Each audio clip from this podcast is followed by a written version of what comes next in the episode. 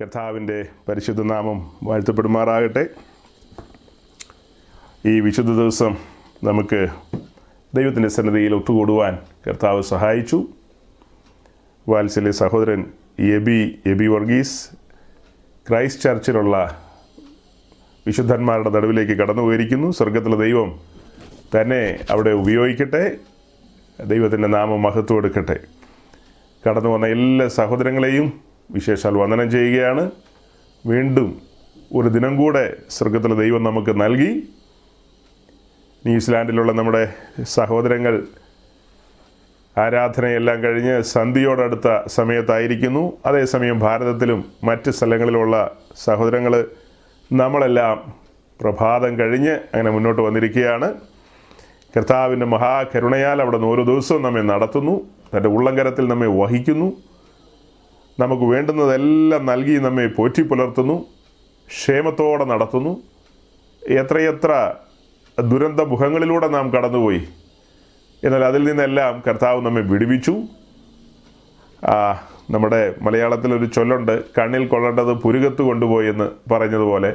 അങ്ങനെ എത്രയെത്ര എത്ര സാഹചര്യങ്ങളിലൂടെ നമ്മൾ ഡ്രൈവ് ചെയ്തപ്പോൾ പൊതുനിരത്തുകളിലൂടെ സഞ്ചരിച്ചപ്പോൾ ഒക്കെ സ്വർഗം നമ്മെ പരിപാലിച്ചു സൂക്ഷിച്ചു.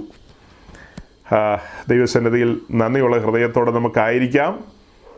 നാം കഴിഞ്ഞ കുറേ നാളുകളായി ചിന്തിക്കുന്ന വിഷയത്തോട് ചേർന്ന് നമുക്ക് ചിന്തിച്ച് മുന്നോട്ട് പോകാം. അപ്പോൾ തന്നെ ദൈവത്തിന്റെ ദാസന്മാർ തുടക്കത്തിൽ പാടിയ പാട്ട് വിശ്വാസ നാടെ നോക്കി ഞാൻ ഓടും. ഇവിടെ നമുക്ക് നിലനിൽക്കുന്ന നഗരമില്ല ഇവിടെ വീടുമില്ല കൂടുമില്ല എന്നൊക്കെ പറഞ്ഞാണ് പാട്ട് പാടിപ്പോയത്. അതൊക്കെ തുടക്കത്തിൽ അങ്ങനെ പാടിക്കഴിഞ്ഞാൽ അത് കൂടുതൽ ആളുകൾക്ക് ടെൻഷനിലേക്കൊക്കെ പോകും. നമ്മുടെ പ്രിയപ്പെട്ടവർ പലരും അടിസ്ഥാനം ഇട്ടിട്ടുള്ളൂ പല സ്ഥലത്തും. ഇനി മുകളിലേക്ക് ഇഷ്ടികകൾ വയ്ക്കാനുണ്ട് അന്നേരമാണ് ഇങ്ങനത്തെ പാട്ടൊക്കെ പാടുന്നത്. ആത്മീയ അർത്ഥങ്ങൾ ഈ ഈ കാലഘട്ടത്തിൽ വേണ്ടത്ര വിവേചിക്കാനായിട്ട് പലർക്കും മനസ്സിലാകുന്നില്ല. ചിലപ്പോൾ ഇങ്ങനെ പാട്ട് വയ്ക്കുകയോ അല്ലെ ആ കാര്യത്തെക്കുറിച്ച് പ്രസംഗിക്കുകയോ ചെയ്യുമ്പോൾ ചിലർ തീരുമാനിക്കും എന്നാലും ശരി ഇനി അങ്ങനെ ചെയ്യുന്നില്ല ഇങ്ങനെ ചെയ്യുന്നില്ലെന്നൊക്കെ. അങ്ങനെയല്ല നിങ്ങൾ അടച്ചുറപ്പുള്ളൊരു വീട്ടിലിരുന്നു കൊണ്ടാണ് ഈ കൂട്ടായ്മയിലേക്ക് കടന്നു വന്നിരിക്കുന്നത്. എങ്കിൽ തന്നെയും അവിടെ ഇരുന്നു കൊണ്ട് തന്നെ നിങ്ങൾ ഈ പാട്ട് പാടണം. അവിടെ ഇരുന്നു കൊണ്ട് നിങ്ങൾ ആ ബോധ്യങ്ങളിലേക്ക് വരണം. നമുക്കിവിടെ നിലനിൽക്കുന്ന ഒരു നഗരമില്ല. അപ്പോൾ പാട്ടുകാർ അതിലൂടെ നമ്മെ ഓർമ്മിപ്പിക്കുകയാണ്. മെസ്സേജ് പറയുന്ന ദൈവദാസന്മാർ ഈ കാലത്ത് ഇച്ചിരി കുറവാണ് അങ്ങനെ ഓർമ്മിപ്പിക്കാൻ. അപ്പം അവിടെ ഇവിടങ്ങളിലൊക്കെ ദൈവം തന്നെ ദാസന്മാരെ ആക്കി വെച്ചിട്ടുണ്ട്. നിശ്ചയമായും ശ്രേഷ്ഠരായ ദൈവവൃത്യന്മാർ ലോകത്തിന്റെ പല കോണുകളിൽ പല ഭാഷകളിൽ നമ്മളവരെ ഒന്നും അറിയുന്നില്ല. ഗോത്ര സംസ്കാരങ്ങളുള്ള ആളുകളുടെ ഇടയിൽ പോലും അതായത് ട്രൈബൽസിന്റെ ഇടയിൽ പോലും ദൈവം ദൈവവൃത്യന്മാരെ എഴുന്നേൽപ്പിച്ചിട്ടുണ്ട്. വളരെ ശക്തമായ നിലയിൽ അവരെല്ലാം ദൈവവചനത്തിന്റെ സത്യങ്ങൾക്ക് വേണ്ടി ഉപദേശ സത്യങ്ങൾക്ക് വേണ്ടി നിലകൊള്ളുന്നു. കാട്ടുപ്രാക്കൾ സംഘം പറക്കാൻ തയ്യാറാകുന്ന ഒരു കാലമല്ലേ ഇത്? കാലമെല്ലാം കഴിയും എന്നൊക്കെയാണ് പാട്ടുകാരൻ പറയുന്നത്. അപ്പോൾ കാലമെല്ലാം കഴിയാറായി. നാം നമ്മുടെ സ്വർഗീയ ഭവനത്തിലേക്ക് എത്താറായി. കഴിഞ്ഞ രാത്രിയിൽ ഞാൻ ഇതൊക്കെ സൂചിപ്പിച്ചിരുന്നു.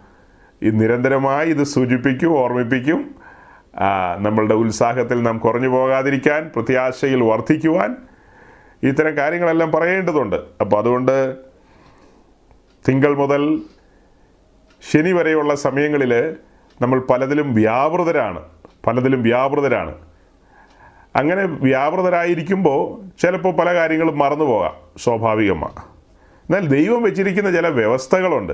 കുടുംബ പ്രാർത്ഥന വ്യക്തിപരമായ പ്രാർത്ഥന വചനധ്യാനം. ഇപ്പോൾ വചനം തുറക്കുമ്പോൾ തന്നെ ഏത് മുക്കും മൂല അരിച്ചു പറക്കി നോക്കിയാലും അവിടെ നിന്നെല്ലാം നമുക്ക് ആഹ്വാനം വരും. കുഞ്ഞെ നീ ഇവിടെ അനിലും പരദേശിയുമാണ്.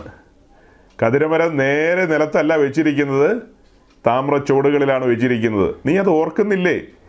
എന്ന്.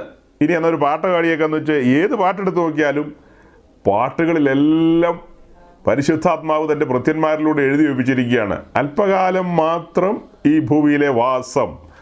നമ്മളിനി എന്ത് ചെയ്യുമെന്ന് പറ.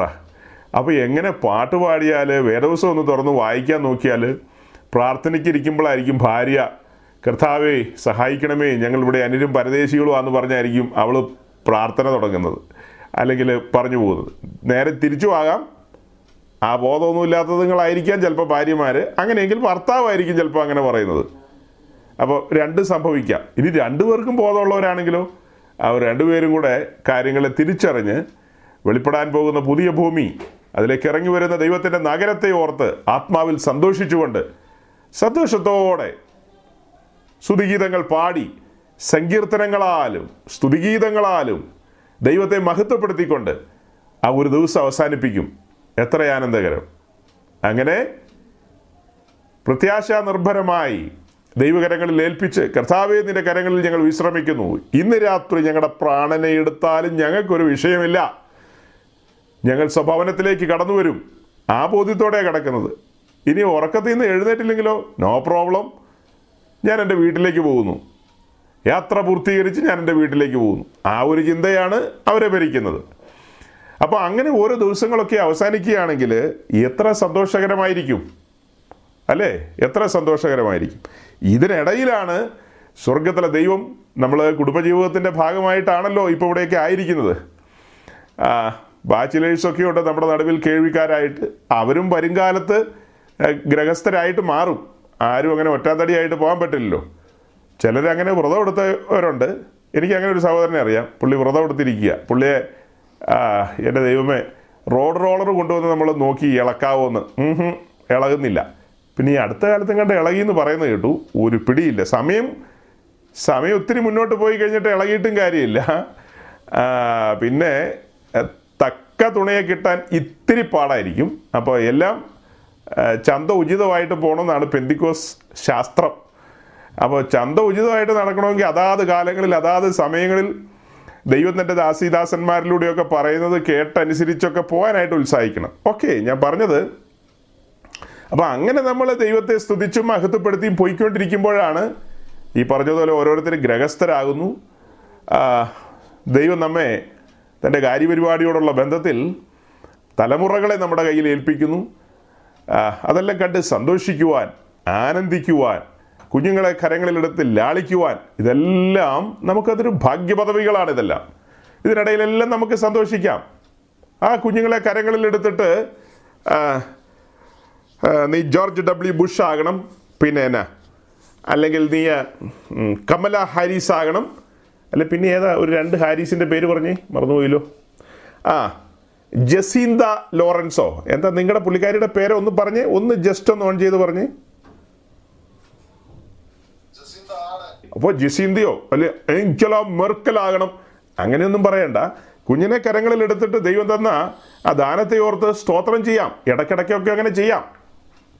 വല്ലപ്പോഴും ഓർക്കണം. വല്ലപ്പോഴും ഒക്കെ ഇത് വലുതായി കഴിഞ്ഞാൽ പറ്റില്ല കേട്ടോ. വലുതായി കഴിഞ്ഞാൽ നമ്മുടെ കൈപ്പിടിയിലൊന്നും നിൽക്കില്ല. അപ്പം നമ്മുടെ കൈപ്പിടിയിൽ നിൽക്കുന്ന കാലത്ത് അത് കഴിഞ്ഞ് തന്നെ ഇരുന്ന് നമുക്ക് സ്തോത്രം ചെയ്യാം. അത്ര തന്നെ. അപ്പം നമ്മുടെ കൈപ്പിടിയിൽ ഒതുങ്ങുന്ന കാലത്ത് നമുക്ക് ദൈവസന്നിധിയിൽ ഉയർത്തി സ്തോത്രം ചെയ്ത് പ്രാർത്ഥിക്കാം. എങ്ങനെ പ്രാർത്ഥിക്കാം?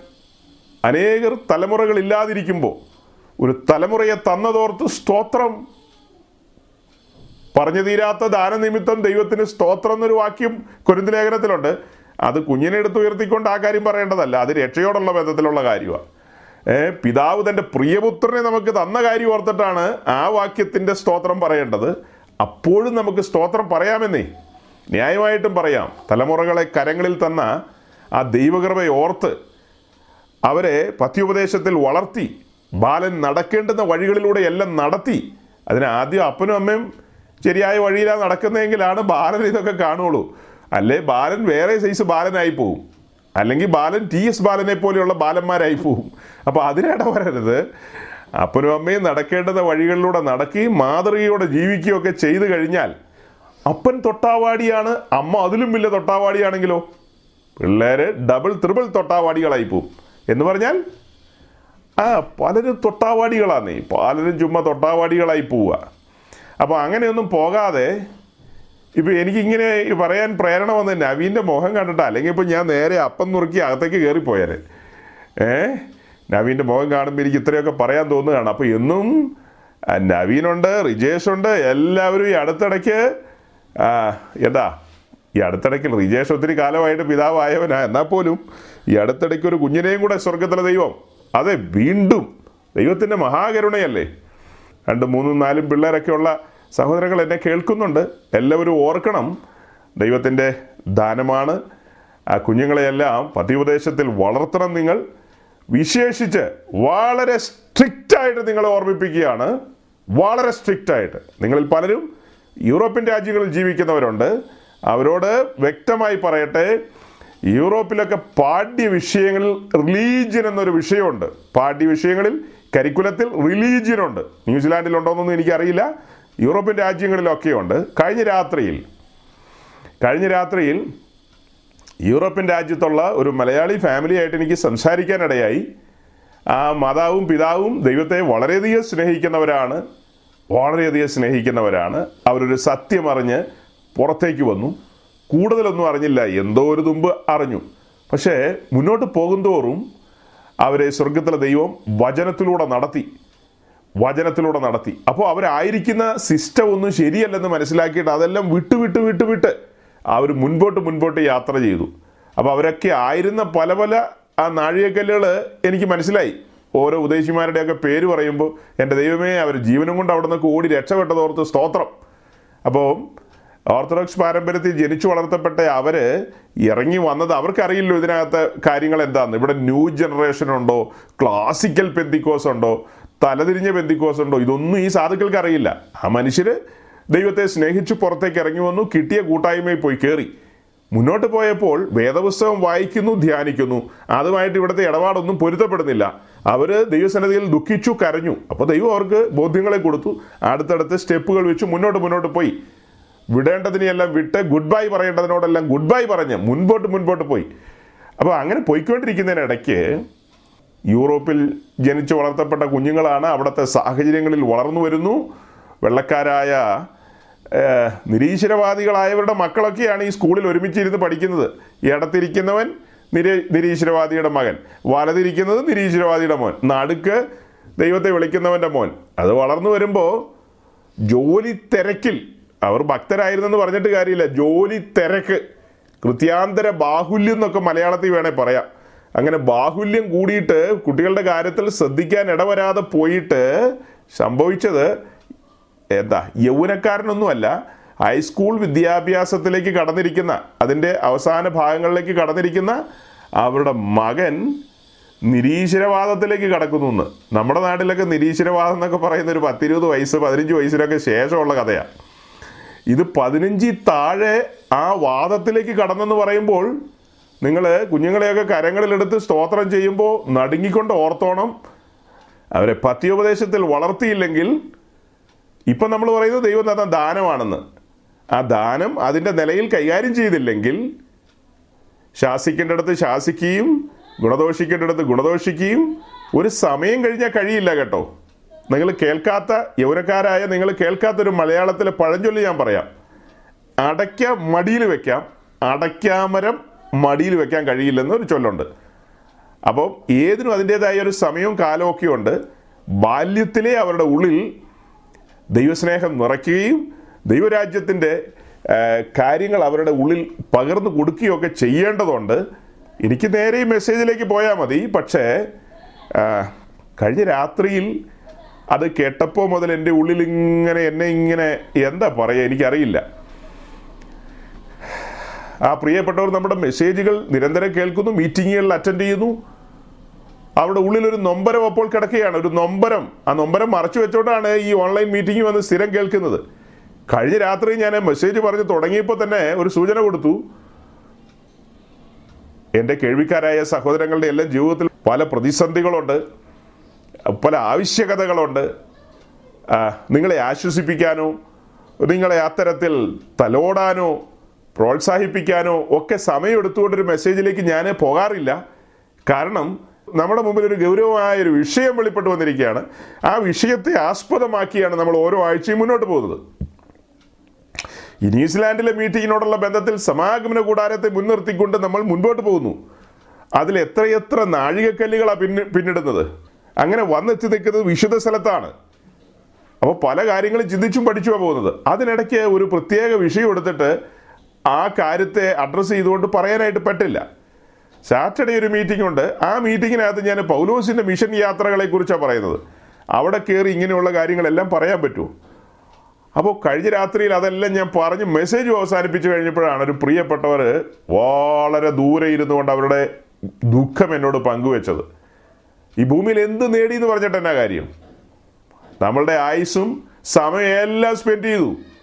അതായത് ജോലിയൊക്കെ വിശ്വസ്തയോടെ ചെയ്തു. ഏൺ ചെയ്യാവുന്ന ഏൺ ചെയ്തു. എന്ന് പറഞ്ഞാൽ ഒരു ദ്രവ്യാഗ്രഹികളായ നിലയിൽ ആ ഒരു നിലയിലൊന്നും ചിന്തിക്കരുത് കേട്ടോ.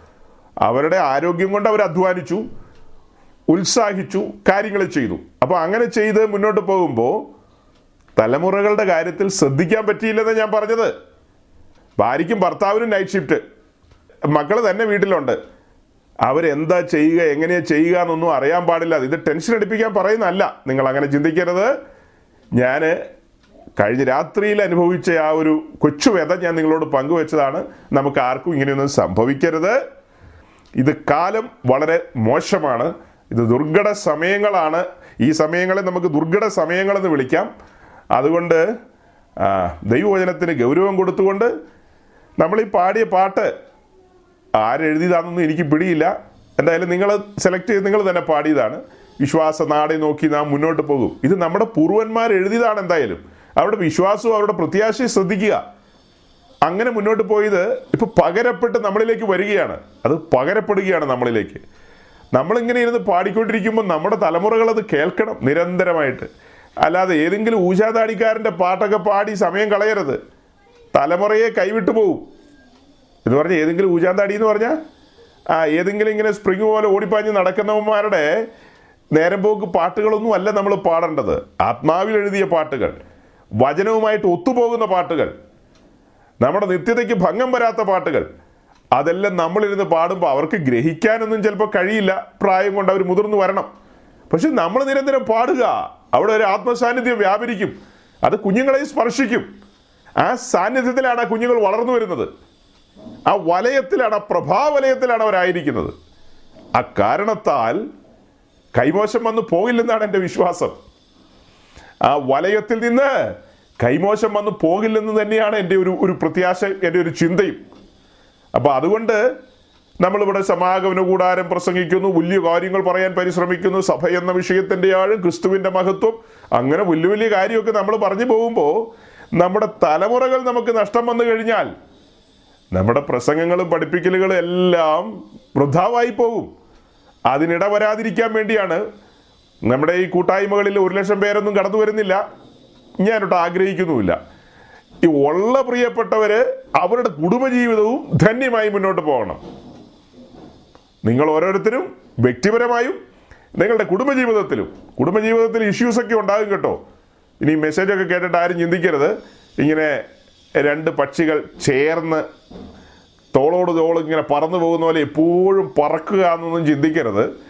അപ്പോൾ അതിനിടയിലൊക്കെ ഇങ്ങനെ പറന്നു പോകുമ്പോൾ ഈ ചിറകുകൾ തമ്മിൽ കൂട്ടിമുട്ടും. ഒരു ഒരസലൊക്കെ ഉണ്ടാകും. അതൊക്കെ സംഭവിക്കാം. അപ്പോൾ ചെറിയൊരു ഫ്രിക്ഷൻ ഉണ്ടാകും അവിടെ. അപ്പോൾ അവിടെ ഒരു എന്താ ഒരു ഒരു എനർജി റിലീസ് ചെയ്യപ്പെടും. എന്ന് പറഞ്ഞാൽ ചിലപ്പോൾ ഇച്ചിരി ദേഷ്യമൊക്കെ വന്നു പോകും. ഈ ഇന്നത്തെ കാലത്ത് തുല്യതാവാദത്തിന്റെയൊക്കെ ഒരു കാലമാണ് എന്റെ ദൈവമേ സ്വോത്രം അല്ലേലുയ്യ അപ്പോൾ അങ്ങനെ തുല്യതാവാദങ്ങളൊക്കെ കിടന്ന് ബഹളം വെക്കുന്ന കാലഘട്ടത്തിൽ തെറ്റായൊക്കെ ആളുകൾ തലയിൽ പലതും കൊണ്ടു കിടക്കുന്നുണ്ട് നമ്മുടെ സഹോദരിമാരൊന്നും അങ്ങനെ കൊണ്ടു കിടക്കുന്നില്ലെന്ന് എന്റെ ചിന്ത. അങ്ങനെയൊന്നും അവരാരും ഒന്നും അങ്ങനെ ചെയ്യില്ല. എന്നോർത്ത് സഹോദരന്മാരാരും അവരുടെ മുതുകത്ത് കയറിയിരുന്ന് കർത്തൃത്വം നടത്താൻ ശ്രമിക്കരുത്. അതായത് കീഴടക്കി ഞാനിപ്പോൾ ഭരിക്കൂ എന്നുള്ള നിലയിൽ അങ്ങനെയൊന്നും ചെയ്യരുത്. അവരോടുള്ള ബന്ധത്തിൽ അവർ വിധേയപ്പെട്ടിരിക്കണമെന്നാണ് വിധേയപ്പെട്ട്. സഹോദരന്മാരോടുള്ള ബന്ധത്തിൽ എന്താ? അവർ അവരെ സ്നേഹിക്കണം. ക്രിസ്തു സഭയെ സ്നേഹിച്ചതുപോലെ. നമ്മുടെ പല പ്രിയപ്പെട്ട പുള്ളികൾക്ക് കഴിയുന്നില്ലെന്നേ അങ്ങനെ. കഴിയത്തില്ല കഴിയുന്നില്ല ഓൺലൈൻ മീറ്റിംഗ് ഒക്കെ ധാരാളം കൂടുന്നുണ്ട് അതൊക്കെ ശരിയാ പക്ഷെ കഴിയുന്നില്ല. അപ്പോൾ ആ കാരണത്താൽ വേണമെങ്കിൽ ഒരു ഉപവാസമൊക്കെ എടുക്കാൻ കേട്ടോ. അങ്ങനെ സ്നേഹിക്കാൻ കഴിയുന്നില്ലെങ്കിൽ എന്നോർത്ത് ഈ- ഈ പണ്ട് കാലത്ത് നമ്മളെ വിശ്വാസത്തിൽ വരുന്നതിന് മുമ്പൊക്കെ സിനിമയൊക്കെ കണ്ട ആൾക്കാരാണല്ലോ. ഇതിനകത്ത് വന്നതിന് ശേഷം അങ്ങനെ കാണാൻ പോകാറില്ലെന്ന് എനിക്ക് തോന്നുന്നത്. വരുന്നതിന് മുമ്പ്. അന്നത്തെ കാലത്ത് നായകനും നായികയും കൂടെ മരത്തിന് ചുറ്റും ഇങ്ങനെ കിടന്ന് വട്ടം ചുറ്റി കറങ്ങുന്ന പരിപാടിയൊക്കെ ഉണ്ട്. അതുപോലെ നമ്മളിങ്ങനെ എപ്പോഴും മരത്തിന് ചുറ്റും നടന്ന് കറങ്ങുന്ന സ്വപ്നമൊന്നും കാണണ്ട. അതൊന്നും നടക്കാത്ത കാര്യമാണ് കാരണം നമ്മൾ രാവിലെ ജോലിക്ക് പോകുന്നു പിന്നെ തിരിച്ചു വരുന്നു ക്ഷീണമുണ്ട്. അതുപോലെ തന്നെ ആയിരിക്കും ഭാര്യയും ജോലിക്ക് പോകുന്നു തിരിച്ചു വരുന്നു ക്ഷീണമൊക്കെ ഉണ്ട്. അപ്പോൾ അതിനിടയ്ക്ക് എന്നാൽ നമുക്കൊരു അഞ്ച് മിനിറ്റ് തൊട്ടടുത്തൊരു പാർക്ക് ഉണ്ട് ആ മരത്തിന്റെ ചുറ്റും ഒന്ന് ഒരു റൗണ്ട് ഒന്ന് കറങ്ങിയിട്ട് തിരിച്ചു വരാം. അങ്ങനെയാണല്ലോ പാസ്റ്റർ പ്ര- പ്രസംഗത്തിൽ പറഞ്ഞതെന്ന്. ഞാൻ അങ്ങനെയൊന്നും പറഞ്ഞിട്ടില്ല. നടക്കാത്ത കാര്യങ്ങൾ അതൊക്കെ. നമ്മളെ കൊണ്ട് സാധിക്കില്ല അതൊന്നും.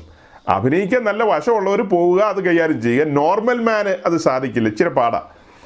നമ്മളെ സംബന്ധിച്ച് എന്താ നമ്മളുടെ ആ ഒരു നോട്ടത്തിലാകട്ടെ സംസാരത്തിലാകട്ടെ അതിലെല്ലാം ഒരു സ്നേഹത്തിന്റെ അംശം വേണം. ഒരു സ്നേഹത്തിന്റെ ഒരു അംശം വേണം. ഓരോരോ സമയത്ത് ചെയ്യേണ്ട കാര്യങ്ങൾ തിരിച്ചറിഞ്ഞ് ചെയ്യാനായിട്ട് പ്രാപ്തരാകണം. ആ ചെയ്യേണ്ട സമയത്ത് ചെയ്യണം.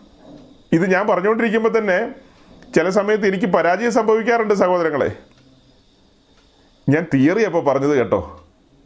നല്ല പക്ക തിയറിയാണ് പറഞ്ഞത്. ചെയ്യേണ്ട സമയത്ത് എനിക്ക് തന്നെ അയ്യോ ഉദേശി ചില സമയത്ത് പാളിച്ചു വരുന്നു. ആ മെസ്സേജ് പറയുമ്പോൾ ചെക്ക് പറയുക. കുളത്ത് മനസാക്ഷി കയറി കുളത്തി.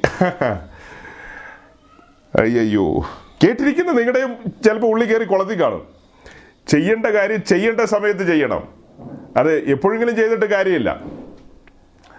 കുഞ്ഞുങ്ങളെ കരങ്ങളിലെടുത്ത് ലാളിക്കേണ്ട സമയത്ത് ലാളിക്കണം. ആ ഒരവനൊരു പതിനഞ്ച് വയസ്സാകട്ടെ ഒന്ന് ലാളിച്ചേക്കാം.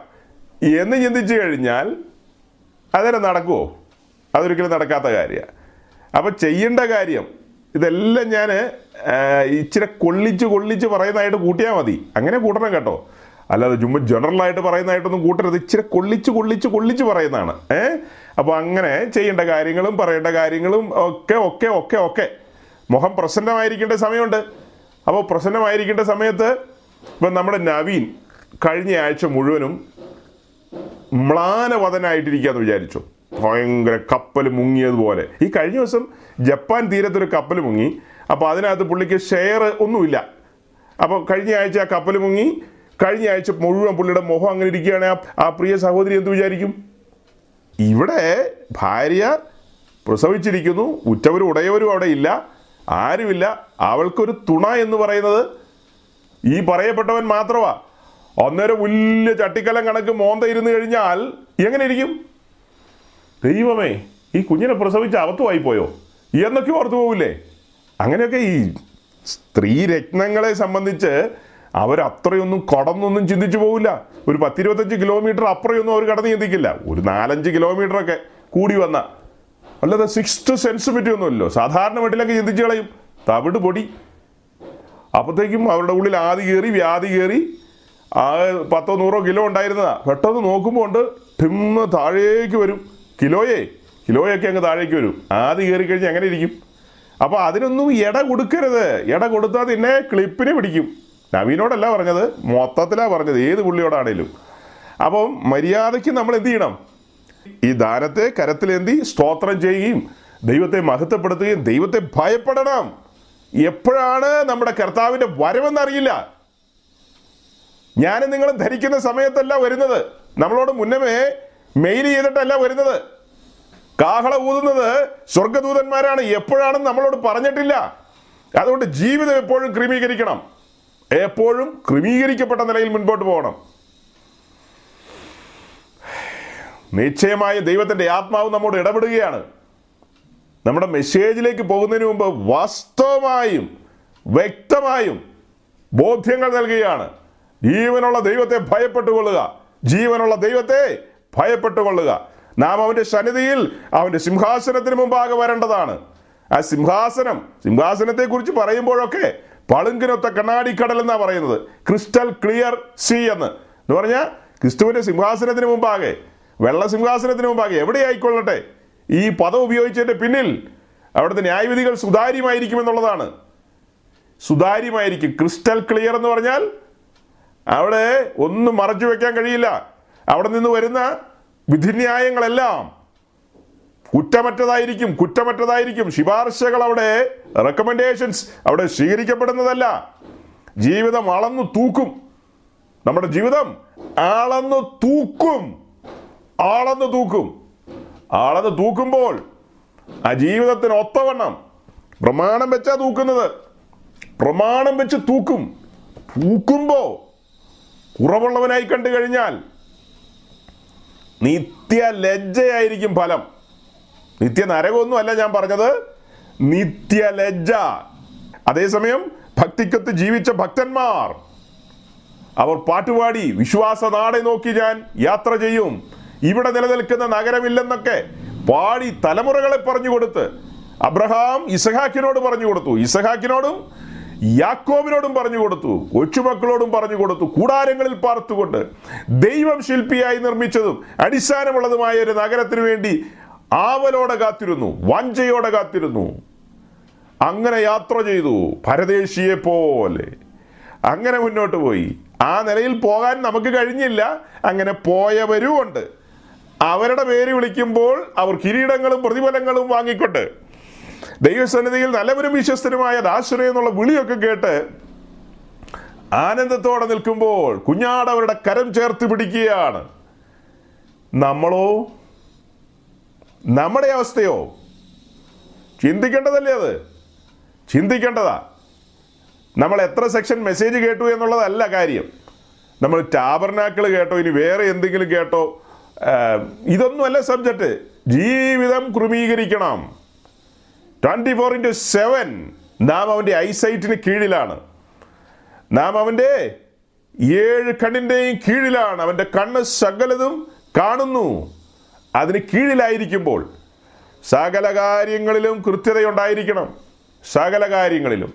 കഴിയുമെങ്കിൽ സകലരോട് സമാധാനം ആചരിക്കണം കഴിവതും സകലരോടും സമാധാനം ആചരിക്കണം ഫ്രിക്ഷൻസ് ഉണ്ടാകും നാച്ചുറലാണത് പ്രതിസന്ധികളൊക്കെ ഉണ്ടാകും. നാച്ചുറലാണ് നമ്മളുടെ പൊതുജീവിതത്തിൽ തൊഴിൽ മേഖലകളിൽ എല്ലാം പ്രതിസന്ധികളൊക്കെ ഉണ്ടാകും സഹോദരങ്ങളെ. അതൊന്നും ഇല്ലാത്ത പാറിപ്പറക്കലല്ല ഞാൻ ഈ പറയുന്നത്. ഇതൊക്കെ ഉണ്ടാകും. പക്ഷേ കഴിവതും സകലരോടും സമാധാനം ആചരിക്കണം കഴിവതും.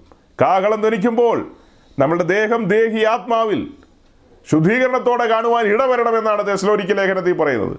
അനന്യമാം വെളിപ്പെടും വണ്ണം കാണപ്പെടുവാൻ ഇട ഇടവരണം. ശുദ്ധിയുള്ള നിലയിൽ കാണപ്പെടണം. വന്നിനായവന്റെ മുമ്പിലേക്ക് നാം കടന്നു വരുമ്പോൾ ശുദ്ധിയുള്ളവരായിരിക്കണം. അതുകൊണ്ട് ബൈബിൾ അസന്നിഗ്ധമായി പറയുന്നു. ശുദ്ധീകരണം കൂടാതെ ആർക്കും ദൈവത്തെ കാണാൻ കഴിയില്ല ജഡത്തിൽ നാം വസിക്കുമ്പോഴത്തെ കാര്യം തന്നെയാണ്. ജഡത്തിൽ വസിക്കുമ്പോൾ ശുദ്ധീകരണം കൂടാതെ ആർക്കും ദൈവത്തെ കാണാൻ കഴിയില്ലെന്ന് പറഞ്ഞാൽ ആത്മക്കണ്ണുകൊണ്ട് കാണാനോ ആത്മസാന്നിധ്യം അനുഭവിക്കുവാനോ ഒന്നും സാധ്യമായിരിക്കില്ല. അതിനോട് ചേർത്ത് പറയേണ്ട വാക്യമാണ് ഹൃദയം നുറുങ്ങിയവർക്ക് യഹോവ സമീപസ്ഥൻ. നുറുങ്ങാത്ത പുള്ളികൾക്ക് ദൂരസ്ഥനായിരിക്കും. അവർ കഥ കേട്ടിട്ട് പോകാമെന്ന് മാത്രമേ ഉള്ളൂ. അപ്പോൾ ഈ പറയപ്പെട്ട നിലയിൽ എപ്പോഴും ഓർക്കണം എല്ലായ്പ്പോഴും ക്രമീകരണത്തോടെ ആയിരിക്കണം സൂര്യൻ അസ്തമിക്കുമ്പോൾ ക്രമീകരിക്കേണ്ട മേഖലകൾ ക്രമീകരിച്ചു കൊള്ളുക. എത്ര വലിയ കൊടുങ്കാറ്റടിച്ചെന്ന് പറഞ്ഞാലും സൂര്യൻ അസ്തമിക്കുമ്പോൾ ക്രമീകരിക്കുക. പിന്നെ എന്താ? പിന്നെ ഉറങ്ങാൻ പോവല്ലേ? പിന്നെ ഉറങ്ങാൻ പോവുകയാണ്. അത് നിത്യമായ ഉറക്കമാകുമോ ഇല്ലയോ എന്ന് ആർക്കറിയാം? ആ ശരി സോറി എന്ന് പറയാനായിട്ട് എഴുന്നേറ്റ് വരുമോ എന്ന് അറിയില്ലല്ലോ. അതുകൊണ്ട് എപ്പോഴും കുറ്റമറ്റ മനസാക്ഷിയുടെ ഉടമകളായിരിക്കണം. നമ്മുടെ മനസാക്ഷി നമ്മെ കുറ്റം വിധിക്കുന്ന നിലയിലേക്ക് പോകാതെ വണ്ണം എപ്പോഴും വളരെ സൂക്ഷ്മതയുള്ളവരായിരിക്കണം. അപ്പോൾ ഈ സൂക്ഷ്മതകളൊക്കെ പറഞ്ഞുകൊണ്ട് നമുക്ക് മുൻപോട്ട് പോകാം. നാം ധ്യാനിച്ചുകൊണ്ടിരിക്കുന്നത് സമാഗമന കൂടാരത്തെ മുൻനിർത്തിയാണ്.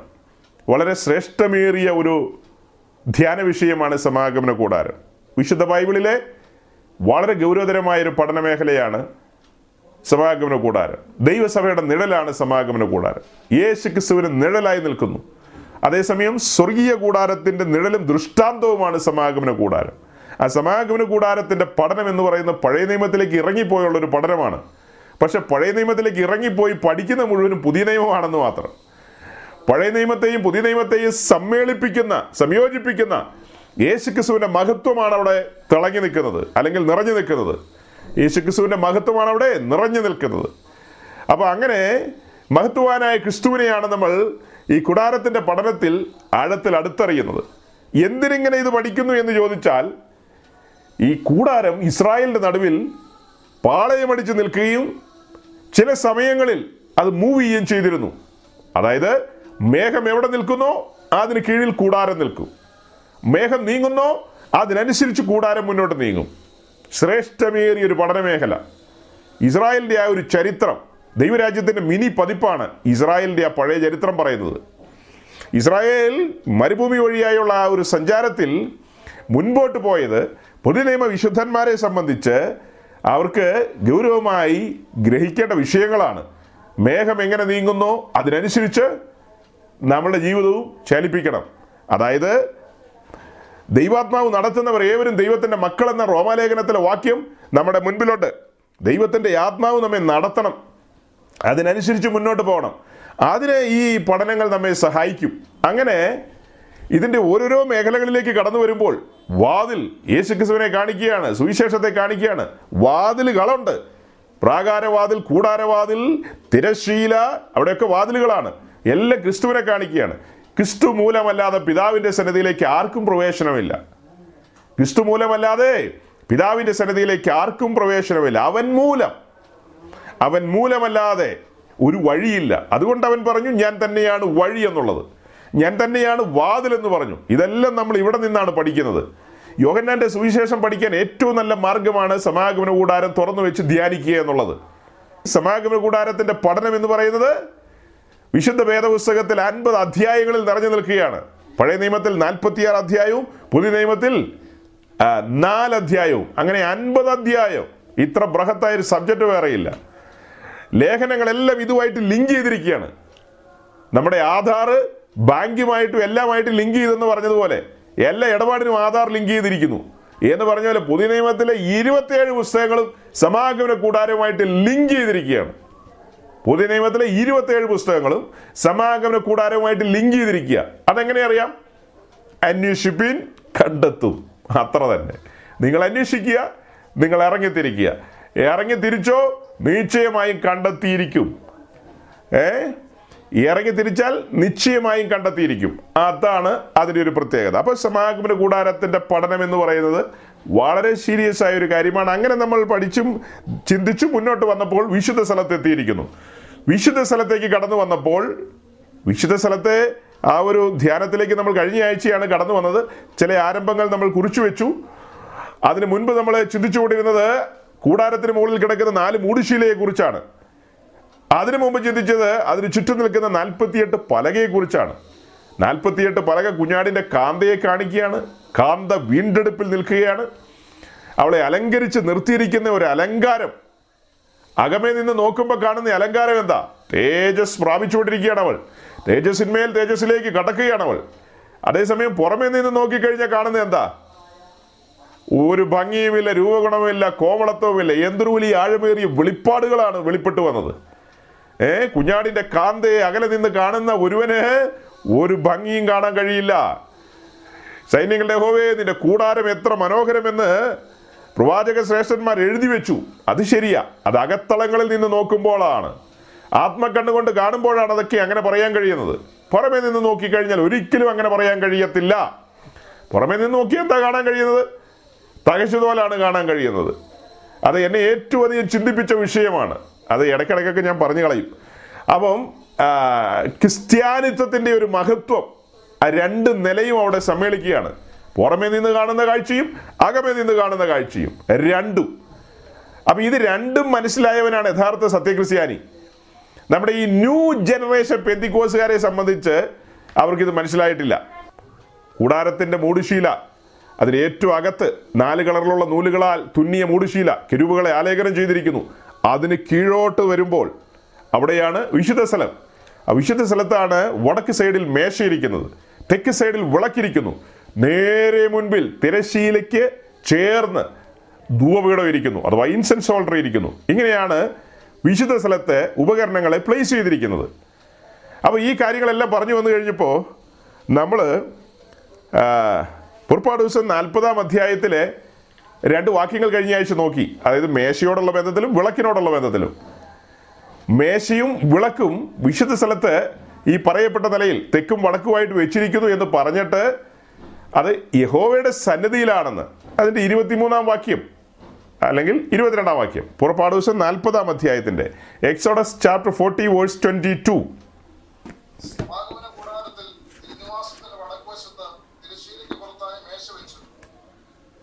എന്നിട്ട്?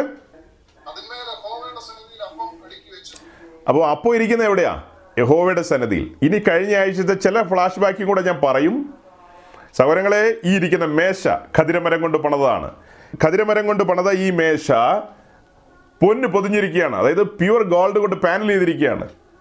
മരം അശേഷം പുറത്ത് കാണാതെ അതിനെ പ്യുവർ ഗോൾഡ് കൊണ്ട് പാനൽ ചെയ്തിരിക്കുന്നു. ഈ മേശ യേശുക്രിസ്തുവിനെ കാണിക്കുന്നു എന്ന് നമ്മൾ പറഞ്ഞു. ഒന്നുകൂടെ പറയാം. ഈ മേശ യേശുക്രിസ്തുവിനെ കാണിക്കുന്നു. ആ ഖതിരമരം കാണിക്കുന്ന അവന്റെ മനുഷ്യത്വത്തെയാണ് അവന്റെ മനുഷ്യപ്രകൃതിയാണ് ഹ്യൂമാനിറ്റി അവന്റെ മനുഷ്യപ്രകൃതിയാണ് അത് കാണിക്കുന്നത്.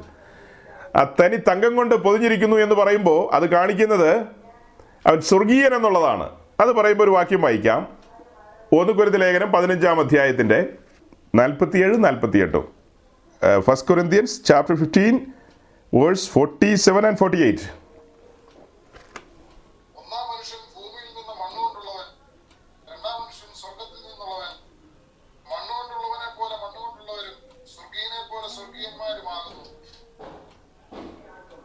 പോലെ വായിച്ചേ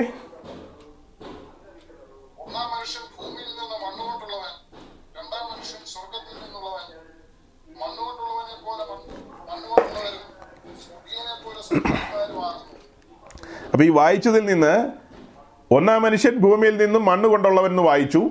രണ്ടാം മനുഷ്യൻ ഉയരത്തിൽ നിന്നുള്ളവൻ അവൻ സ്വർഗീയനാണ്.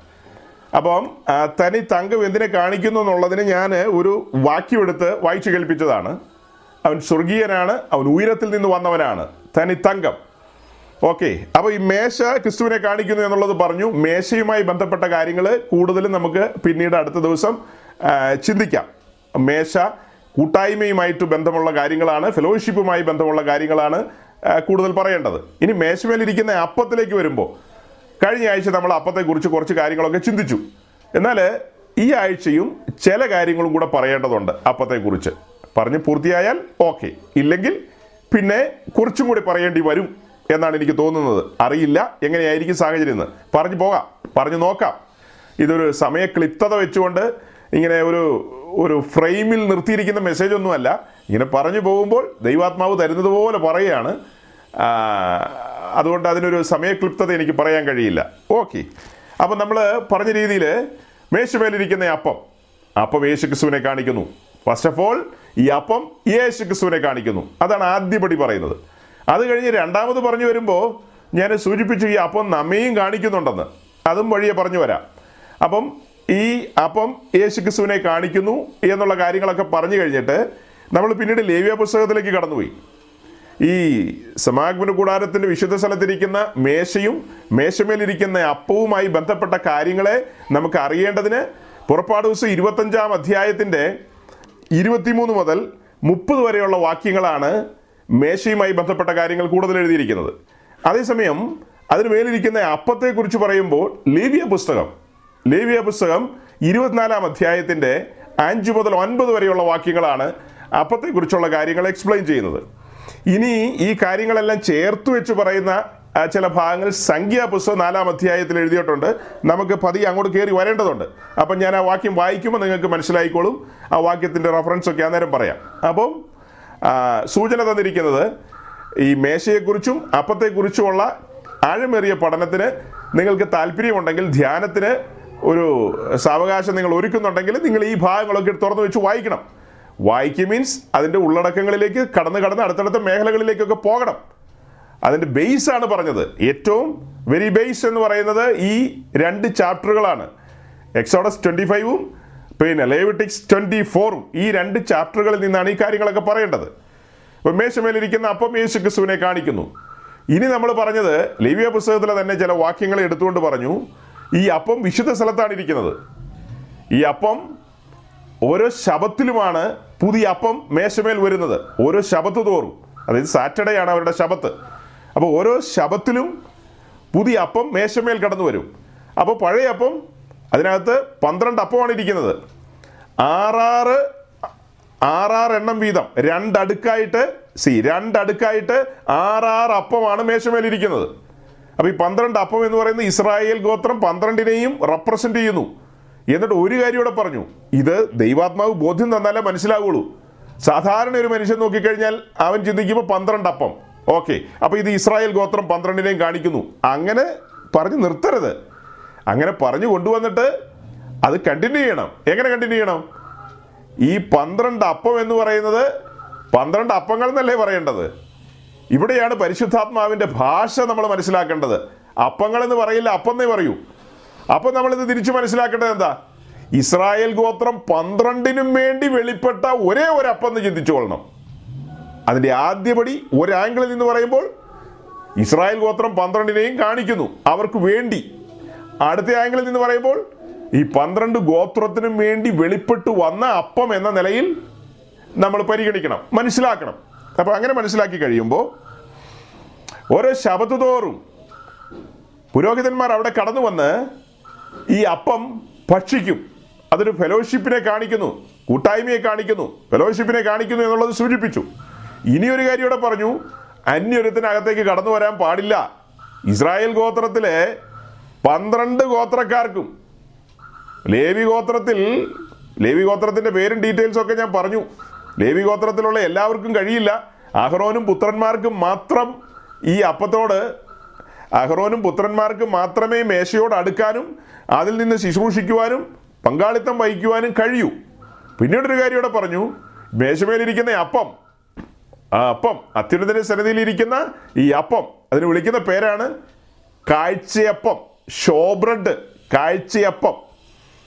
അതിന് മുകളിലേക്ക് നോക്കി എന്താ കാണുന്നത്? ഈ അപ്പം വിശുദ്ധ സ്ഥലത്തിരിക്കുന്ന മേശ മേശമേൽ അപ്പം. അവിടെ നിന്നുകൊണ്ട് മുകളിലേക്ക് ഒരാൾ നോക്കിയാൽ എന്ത് കാണും? ഒരാൾ മീൻസ് പുരോഹിതൻ നോക്കിയാൽ എന്ത് കാണും? ഏറ്റവും അകത്തെ മൂടുശീല. അതിലെന്ത് കാണും? കിരൂപുകളെ എംബ്രോയിഡറി ചെയ്തിരിക്കുന്നു. എന്ന് പറഞ്ഞാൽ ദൈവ സാന്നിധ്യമാണ് പരിശുദ്ധനായ ദൈവത്തിന്റെ വാഹനമാണ് കെരുവുകൾ കെരുവുകളുടെ മീതെയാണ് ദൈവത്തിന്റെ സിംഹാസനം ഇരിക്കുന്നത്. അപ്പം കെരുവുകളെ കാണുമ്പോൾ ദൈവസാന്നിധ്യമാണ് വെളിപ്പെടുന്നത്. പിതാവ് നോക്കുമ്പോൾ കാണുന്നത് എന്താ? മേശമേൽ തന്റെ പ്രിയപുത്രൻ. അപ്പോൾ അതിനെക്കുറിച്ചും ചില കാര്യങ്ങൾ തുടർന്ന് പറയേണ്ടതുണ്ട്. അപ്പം നിത്യം ഈ മേശമേൽ ഈ അപ്പം ഉണ്ടായിരിക്കണം. നിത്യം. അതിനെ നമുക്കൊരു വാക്യം വായിക്കാം. പുറപ്പാട് ദിവസം ഇരുപത്തഞ്ചാം അധ്യായത്തിന്റെ മുപ്പതാം വാക്യം. Exodus chapter twenty five verse thirty പുറപ്പാട് ഇരുപത്തഞ്ചിന്റെ മുപ്പത്.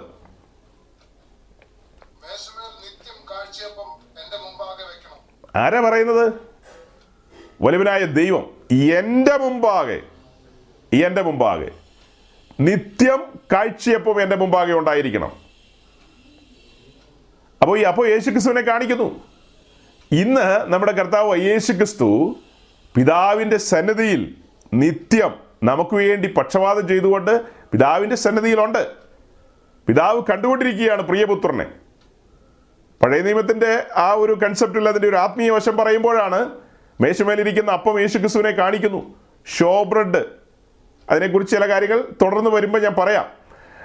അപ്പം ഒരു കാതലായ കാര്യം സൂചിപ്പിക്കാനാണ് ഇപ്പം ഞാൻ ഈ പറഞ്ഞു കൊണ്ടുവരുന്നത് പറഞ്ഞു കൊണ്ടുവരുന്നതിന്റെ ഒരു ഒരു ചുരുക്കം എന്ന് പറയുന്നത് പന്ത്രണ്ട് ഗോത്രക്കാർ വെളിയിൽ നിൽപ്പുണ്ട് അവർക്കാർക്കും ഈ അപ്പത്തിന്റെ ടേസ്റ്റ് അറിയില്ല.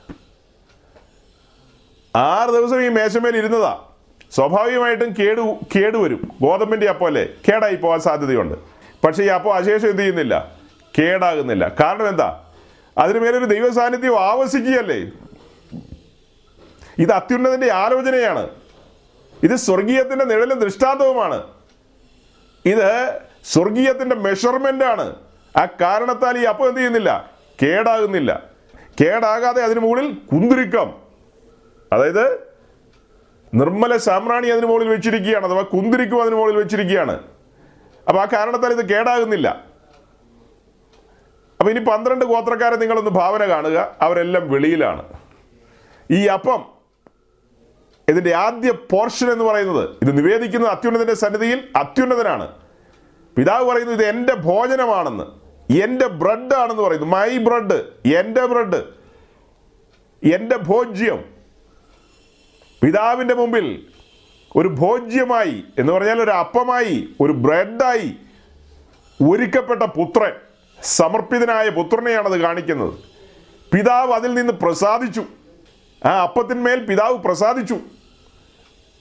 പിതാവ് പ്രസാദിച്ച കാര്യം നമ്മൾ വായിക്കുന്നില്ലേ? ഇവൻ എന്റെ പ്രിയപുത്രൻ ഇവന് ചെവി കൊടുപ്പിൻ എന്ന് രണ്ട് പ്രാവശ്യമാണ് കേൾക്കേണ്ടി വന്നത്. ഇവൻ എന്റെ പ്രിയപുത്രൻ എന്ന് രണ്ട് പ്രാവശ്യം ഇവന് ഞാൻ പ്രസാദിച്ചിരിക്കുന്നു എന്നുള്ളത്. അവന്റെ ജീവിതത്തെ കണ്ടിട്ടാണ്. അപ്പോൾ ഈ വെളിയിൽ നിൽക്കുന്ന ഗോത്രക്കാർക്ക് ആർക്കും ഇതിൽ പങ്കാളിത്തമില്ല അഹ്റോനും പുത്രന്മാർക്ക് മാത്രം അഥവാ പൗരോഹിത്യത്തിന് തിരഞ്ഞെടുക്കുന്നവർക്ക് പൗരോഹിത്യത്തിന് തിരഞ്ഞെടുത്തവർക്ക് മാത്രം. പിതാവ് ഭക്ഷിച്ചതിന്റെ മിച്ചം ഭക്ഷിക്കുന്നത് ഈ പുരോഹിതന്മാരാണ്. ഇപ്പൊ പന്ത്രണ്ട് ഗോത്രക്കാര് വെളിയിലുണ്ട്. അവർക്ക് ആർക്കും പങ്കാളിത്തമില്ല. അപ്പോൾ ഇത് എത്ര ശ്രേഷ്ഠമേറിയ ഒരു അനുഭവമായിരിക്കും അഹ്റോനും പുത്രന്മാർക്ക് ലഭിക്കുന്നത്? അല്ലെങ്കിൽ ആ ലേവിയ പുരോഹിതന്മാരായ അഹ്റോന്യ പുരോഹിതന്മാരായ ലേവിയ പുരോഹിതന്മാരെന്ന് പറഞ്ഞാൽ റോങ് ആണ്. അഹ്റോന്യ പുരോഹിതന്മാരായ അവർക്ക് ലഭിക്കപ്പെട്ട ഈ കൂട്ടായ്മ ആരുമായിട്ട കൂട്ടായ്മ? അത്യുന്നതനുമായിട്ടുള്ള കൂട്ടായ്മയാണ് അത്യുന്നതൻ ഒരുക്കിയ മേശയാണത്. ആ മേശമേൽ തന്റെ പ്രിയപുത്രനെയാണ് വെളിപ്പെടുത്തുന്നത്. അത് പഴയ നിയമത്തിന്റെ പുരോഹിതന്മാർക്ക് അതിന്റെ അംശിയാകാൻ കഴിഞ്ഞു. അങ്ങനെയെങ്കിൽ പുതിയ നിയമത്തിലേക്ക് വരുമ്പോൾ പിതാവ് ഒരുക്കുന്ന മേശ കർത്തൃമേശയുടെ കാര്യമല്ല ഞാൻ പറഞ്ഞത്. പിതാവ് ഒരുക്കുന്ന മേശ പിതാവുമായിട്ട് നമുക്കൊരു ഫെലോഷിപ്പ് ഉണ്ട്. ഒന്ന് യോഹന്നാൻ ഒന്നാം അധ്യായത്തിൽ അത് എഴുതിയിരിക്കുകയാണ്. ഒരുവനായ ദൈവമായിട്ട് നമുക്ക് കൂട്ടായ്മയുണ്ട്. അവൻ വെളിച്ചത്തിൽ വസിക്കുന്ന പോലെ നാമം വെളിച്ചത്തിൽ വസിക്കുന്നു എങ്കിൽ നമുക്ക് അവനുമായിട്ട് കൂട്ടായ്മയുണ്ട്. കാരണം എന്താ? ഇവിടെ വിളക്ക് കത്തി നിൽക്കുക. സൗരങ്ങളെ തെക്ക് സൈഡിൽ വിളക്ക് കത്തി നിൽപ്പുണ്ട് വിളക്ക് കെട്ടുപോകാൻ പാടില്ല. വിളക്ക് കത്തി നിൽക്കുമ്പോൾ മേശമേലിരിക്കുന്ന അപ്പവുമായിട്ടുള്ള ബന്ധത്തിൽ നമ്മൾ പറയുകയാണ് നീ വെളിച്ചത്തിൽ നടക്കുന്നു എങ്കിൽ നിന്റെ ഇടപാടുകളെല്ലാം സുതാര്യമാണെങ്കിൽ ഇരുളിന്റെ പരിപാടികളൊന്നും കയ്യിലില്ലെങ്കിൽ അവനുമായിട്ട് കൂട്ടായ്മ ആചരിക്കാമെന്ന്. അപ്പൊ കൂട്ടായ്മയുടെ വിഷയം നമുക്ക് പിന്നാലെ ചിന്തിക്കാം.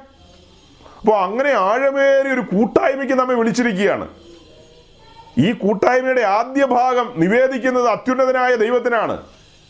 അവിടുന്ന് അതിൽ ഭക്ഷിച്ചു അല്ലെങ്കിൽ അവിടുന്ന് അതിൽ പ്രസാദിച്ചു അതിന് മിച്ചം കഴിക്കാൻ വിളിക്കപ്പെട്ടിരിക്കുന്ന നമ്മെ ഓരോരുത്തരെയാണ്. പിതാവ് പ്രസാദിച്ചതിൽ ഇവൻ എന്റെ പ്രിയപുത്രൻ.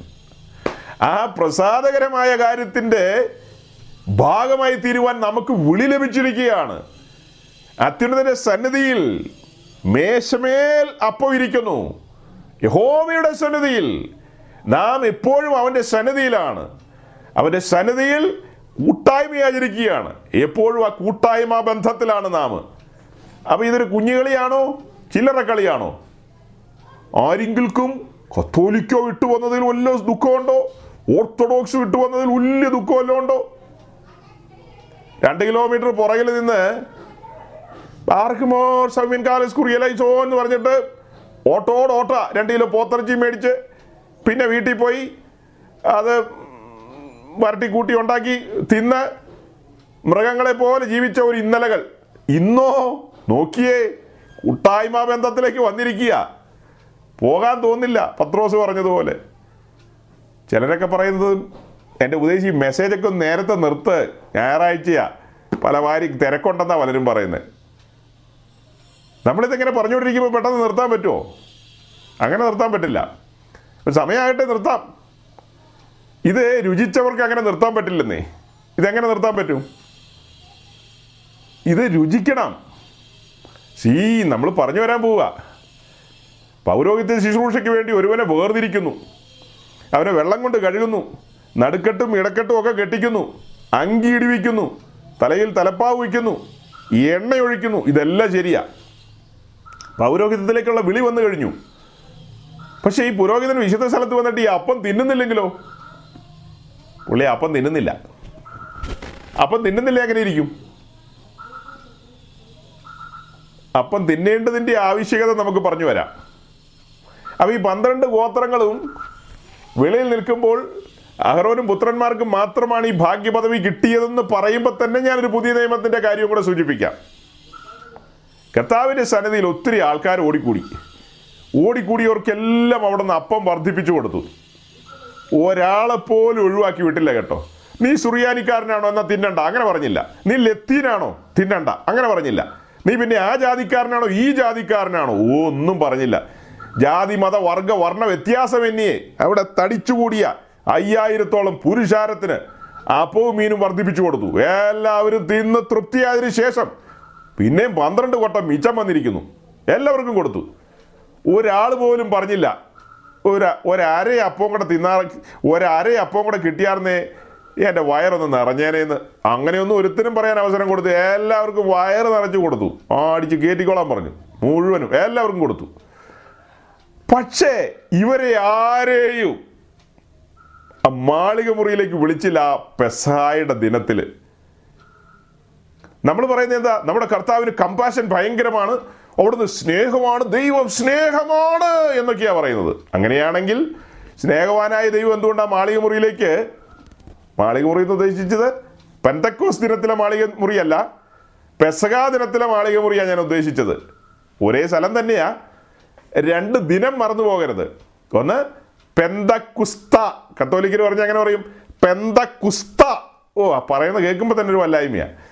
ഏ പെന്തക്കോസ്റ്റ് ദിനത്തിൽ മാളികമുറിയിലേക്ക് മാളിക മുറിയിലേക്ക് ഓടിക്കൂടിയതും തടിച്ചു കൂടിയതൊക്കെ നമുക്കറിയാം. അതല്ല പറഞ്ഞു വരുന്നത്. അതിനു മുമ്പ് അൻപത് ദിവസം പുറകിൽ ആ പെസഹായുടെ ദിനം.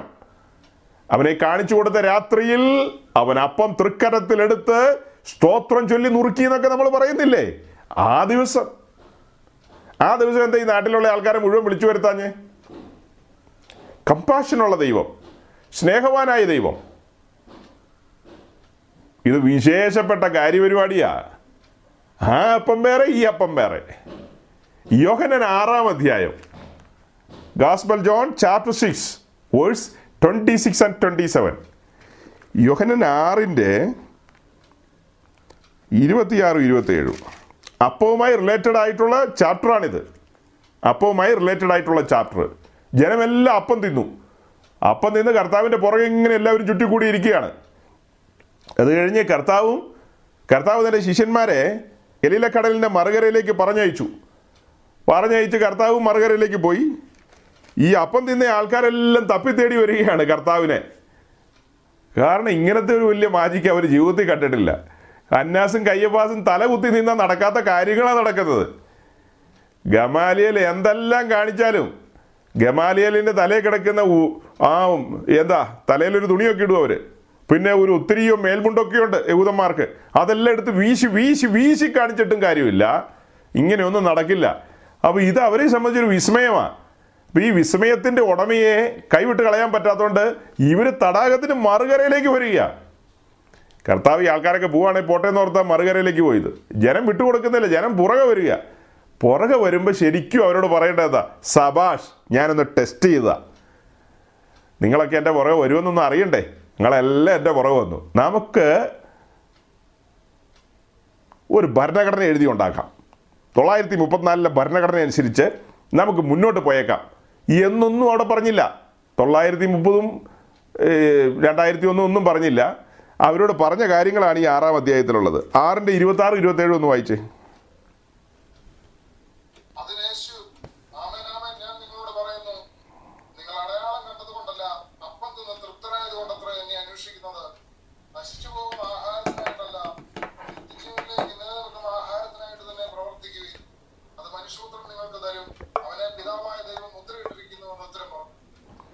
ഇരുപത്തേഴാം വാക്യം ഒന്നുകൂടെ ഒന്ന് ഞാൻ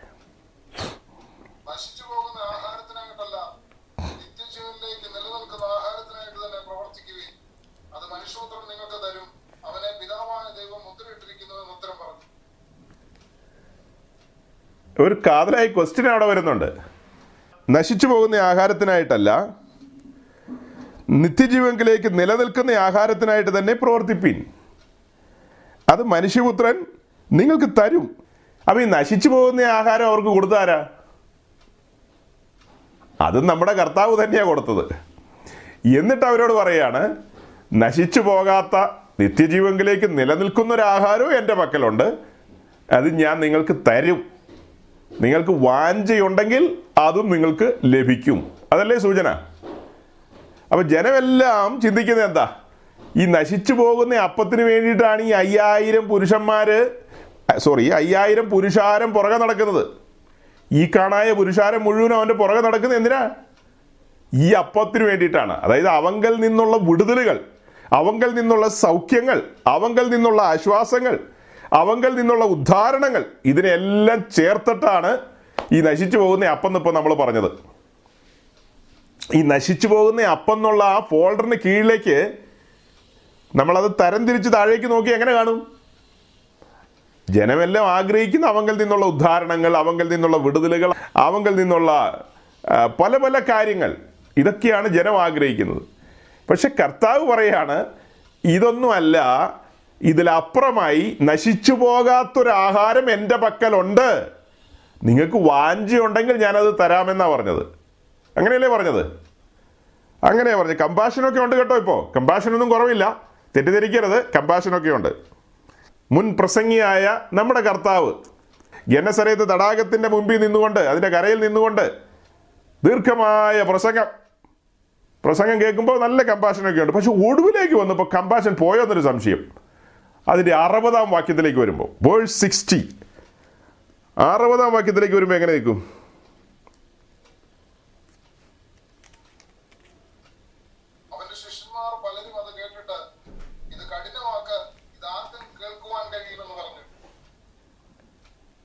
ഇരുപത്തി ആറ് ഇരുപത്തേഴും വാക്യത്തിൽ അത്ര കഠിനമായിട്ട് തോന്നിയില്ല. നല്ല കാര്യങ്ങളൊക്കെയാണ് പറഞ്ഞത്. പക്ഷെ അത് കഴിഞ്ഞു പിന്നെ ഒത്തിരി കാര്യങ്ങൾ അങ്ങ് പറഞ്ഞു കളഞ്ഞു. അതെല്ലാം കഴിഞ്ഞപ്പോൾ ഈ അപ്പം തിന്ന പുരുഷാരം എന്നാ പറഞ്ഞത്? ആ ജീവന്റെ അപ്പം എന്ന് പറഞ്ഞല്ലോ അതൊക്കെ കയ്യിലിരിക്കണം. ഞങ്ങൾക്ക് വേണ്ടേ വേണ്ട. ഈ ഇരുപത്താറ് ഇരുപത്തേഴും വാക്യത്തിൽ എന്താ പറഞ്ഞത്?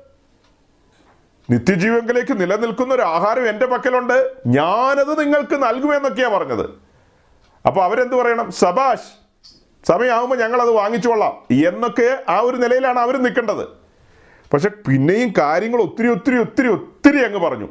പറഞ്ഞു വന്നു കഴിഞ്ഞപ്പോൾ അവരെ ഒടുക്കം പറയുകയാണ്. തനിനിറം അവർ കാണിച്ചു.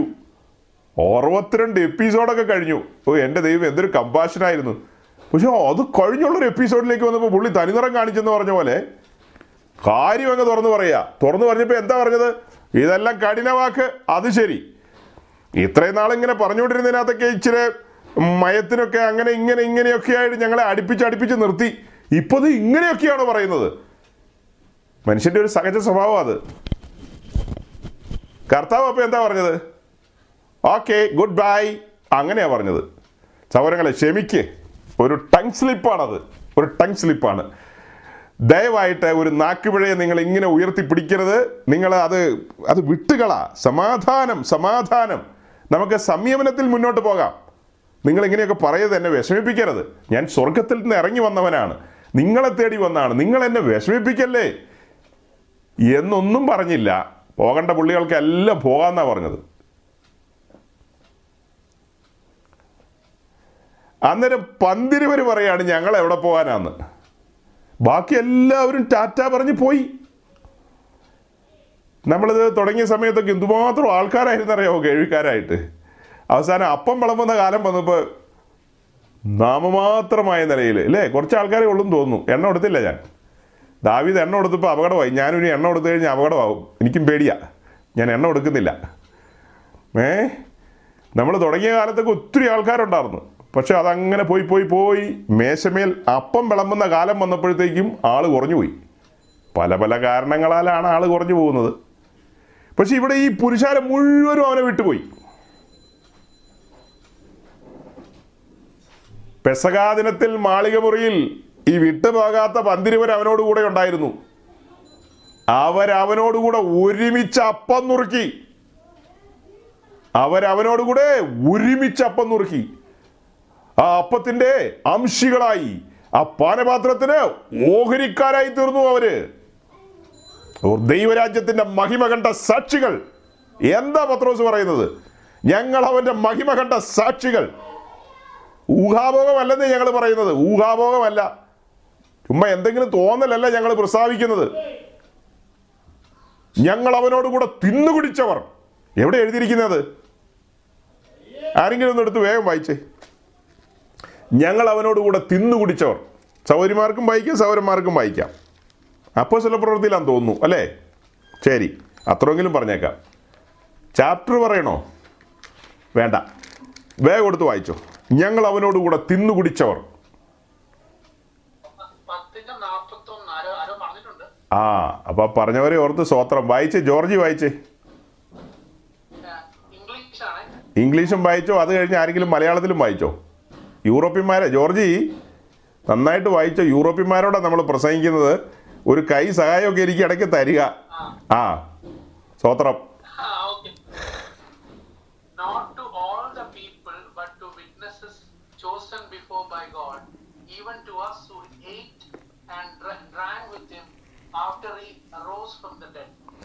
അപ്പസ്വല പ്രവൃത്തി പത്താം അധ്യായത്തിന്റെ നാൽപ്പത്തൊന്നാം വാക്യമാണ് വായിച്ചത്. വീണ്ടും മലയാളത്തിലും കൂടെ വായിക്കും. വായിക്കാം.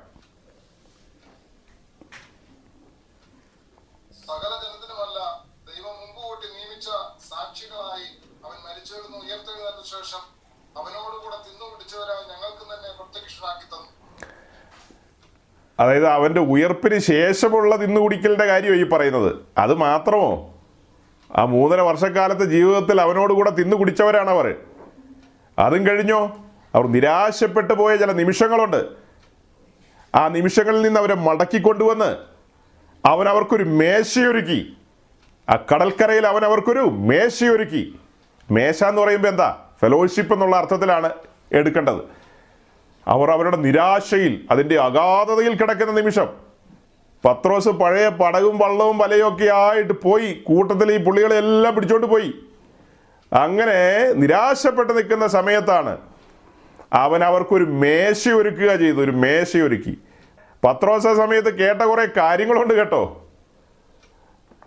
നീ ഇവരേക്കാൾ അധികം എന്നെ സ്നേഹിക്കുന്നുവെന്ന് മൂന്ന് വട്ടം ചോദിക്കുന്ന ഒരു ചോദ്യമൊക്കെ കേട്ട സമയമാണ് പത്രോസിന്റെ ഹൃദയം ഉരുകിപ്പോയ നിമിഷങ്ങളാണത് തകർന്നു പോയ നിമിഷങ്ങളാണത്. എല്ലാം ഓർത്തെടുക്കുകയായിരിക്കും. കൊർന്നല്യോസിന്റെ വീട്ടിൽ വന്ന് മെസ്സേജ് പറയുമ്പോൾ പലതും ഇങ്ങനെ ഓർമ്മയുടെ മണ്ഡലത്തിലേക്ക് കയറി കയറി വരികയായിരിക്കാം. കഴിഞ്ഞ നാളുകളിലെ കാര്യങ്ങളല്ല. പ്രാഗൽഭത്തോടെയല്ലേ പറയുന്നത്? ശതാധിപന്റെ വീട്ടിൽ നിന്നാണ് പറയുന്നത്. കൊർന്നല്യോസ് വേണമെങ്കിൽ നാളെ സഹസ്രാധിപനൊക്കെ ആകാം. എന്തു ആകട്ടെ? ഇപ്പം നിലവിൽ ശതാധിപനാണ്. അവിടെ സാമാന്യം കൊള്ളാവുന്ന ആൾക്കാരൊക്കെ കേൾവിക്കാരായിട്ട് വന്നിട്ടുണ്ടാകും. അതിനൊന്നും കുഴപ്പമില്ല. പക്ഷെ അവിടെ നടുവിൽ നിന്ന് പറയുന്നത് എന്താ? ഞങ്ങൾ അവനോടുകൂടെ തിന്നുകുടിച്ചവർ. ഞങ്ങൾ അവനോടുകൂടെ തിന്നുകുടിച്ചവർ ഒരു പ്രാഗൽഭ്യമാണത് കാണിക്കുന്നത്. പ്രാഗൽഭ്യം. എന്തുമാത്രം പുരുഷാരം അവന്റെ പുറകിൽ വന്നതാ? എന്തുമാത്രം? അവൻ തിരഞ്ഞെടുത്ത എഴുപത് പേര്. ആ എഴുപത് പേര് പോയി രോഗികളെ സൗഖ്യമാക്കുകയും ഭൂതങ്ങളെ പുറത്താക്കുകയും ഒക്കെ ചെയ്തതാ. അവർ തിരിച്ചു വന്ന് വലിയ വർത്തമാനമൊക്കെ പറഞ്ഞപ്പോൾ കർത്താവ് പറഞ്ഞു ഇതിലൊന്നും അല്ല കാര്യം. നിന്റെ പേര് ജീവപുസ്തകത്തിൽ എഴുതിയിരിക്കുന്നത് ഓർത്ത് സന്തോഷിക്കാനൊക്കെ പറഞ്ഞതാ. പക്ഷെ അവരെയൊന്നും പിന്നെ കണ്ടു കിട്ടിയില്ല നമുക്ക് റഡാറിൽ അവരെയൊന്നും കാണാൻ കിട്ടുന്നില്ല ഇപ്പോൾ ഏ? പെസകായുടെ ദിനത്തിൽ റഡാറിൽ അവരെയൊന്നും കാണാൻ കിട്ടുന്നില്ല. പന്തിരുവർ മാത്രം. അപ്പൊ ഇതിന്റെ സീരിയസ്നെസ് മനസ്സിലാക്കുക. ഇന്ന് നമ്മൾ തിരുമേശയുടെ മുമ്പാകെ വരുന്നു ഓർത്തു നോക്കി. ഇത് തിരുമേശയുടെ കാര്യമല്ല ഞാൻ പറഞ്ഞത്. തിരുമേശയുടെ മുമ്പാകെ വരുമ്പോൾ ഓർത്ത് നോക്കിയേ.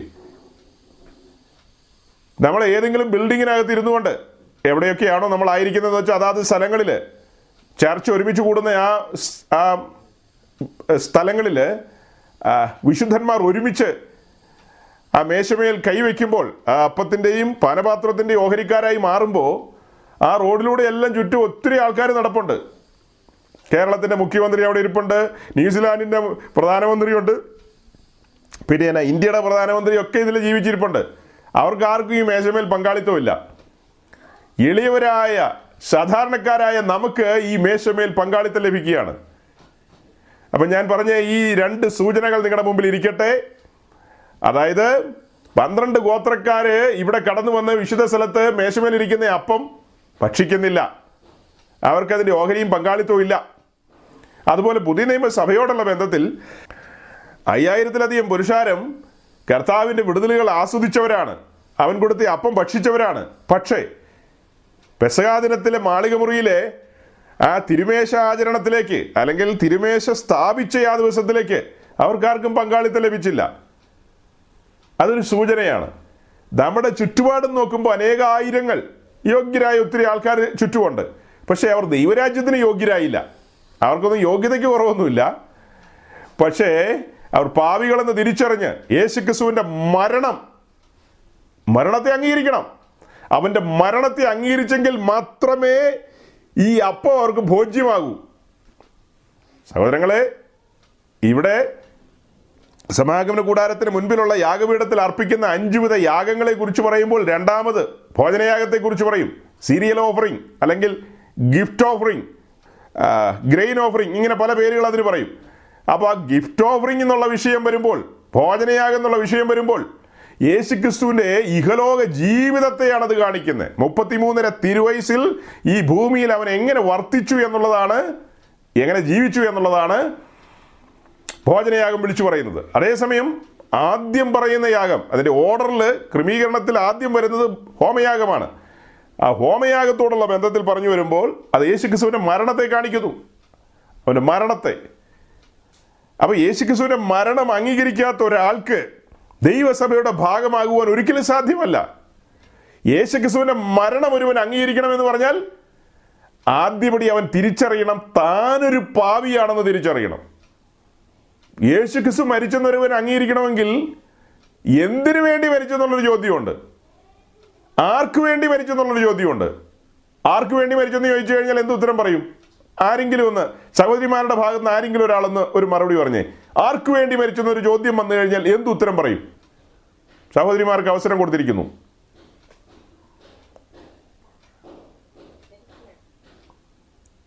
ചെറുതായിട്ട് ഞാൻ കേട്ടു ഇച്ചിരിയും കൂടെ ഒച്ചത്തിൽ പറഞ്ഞേരെ.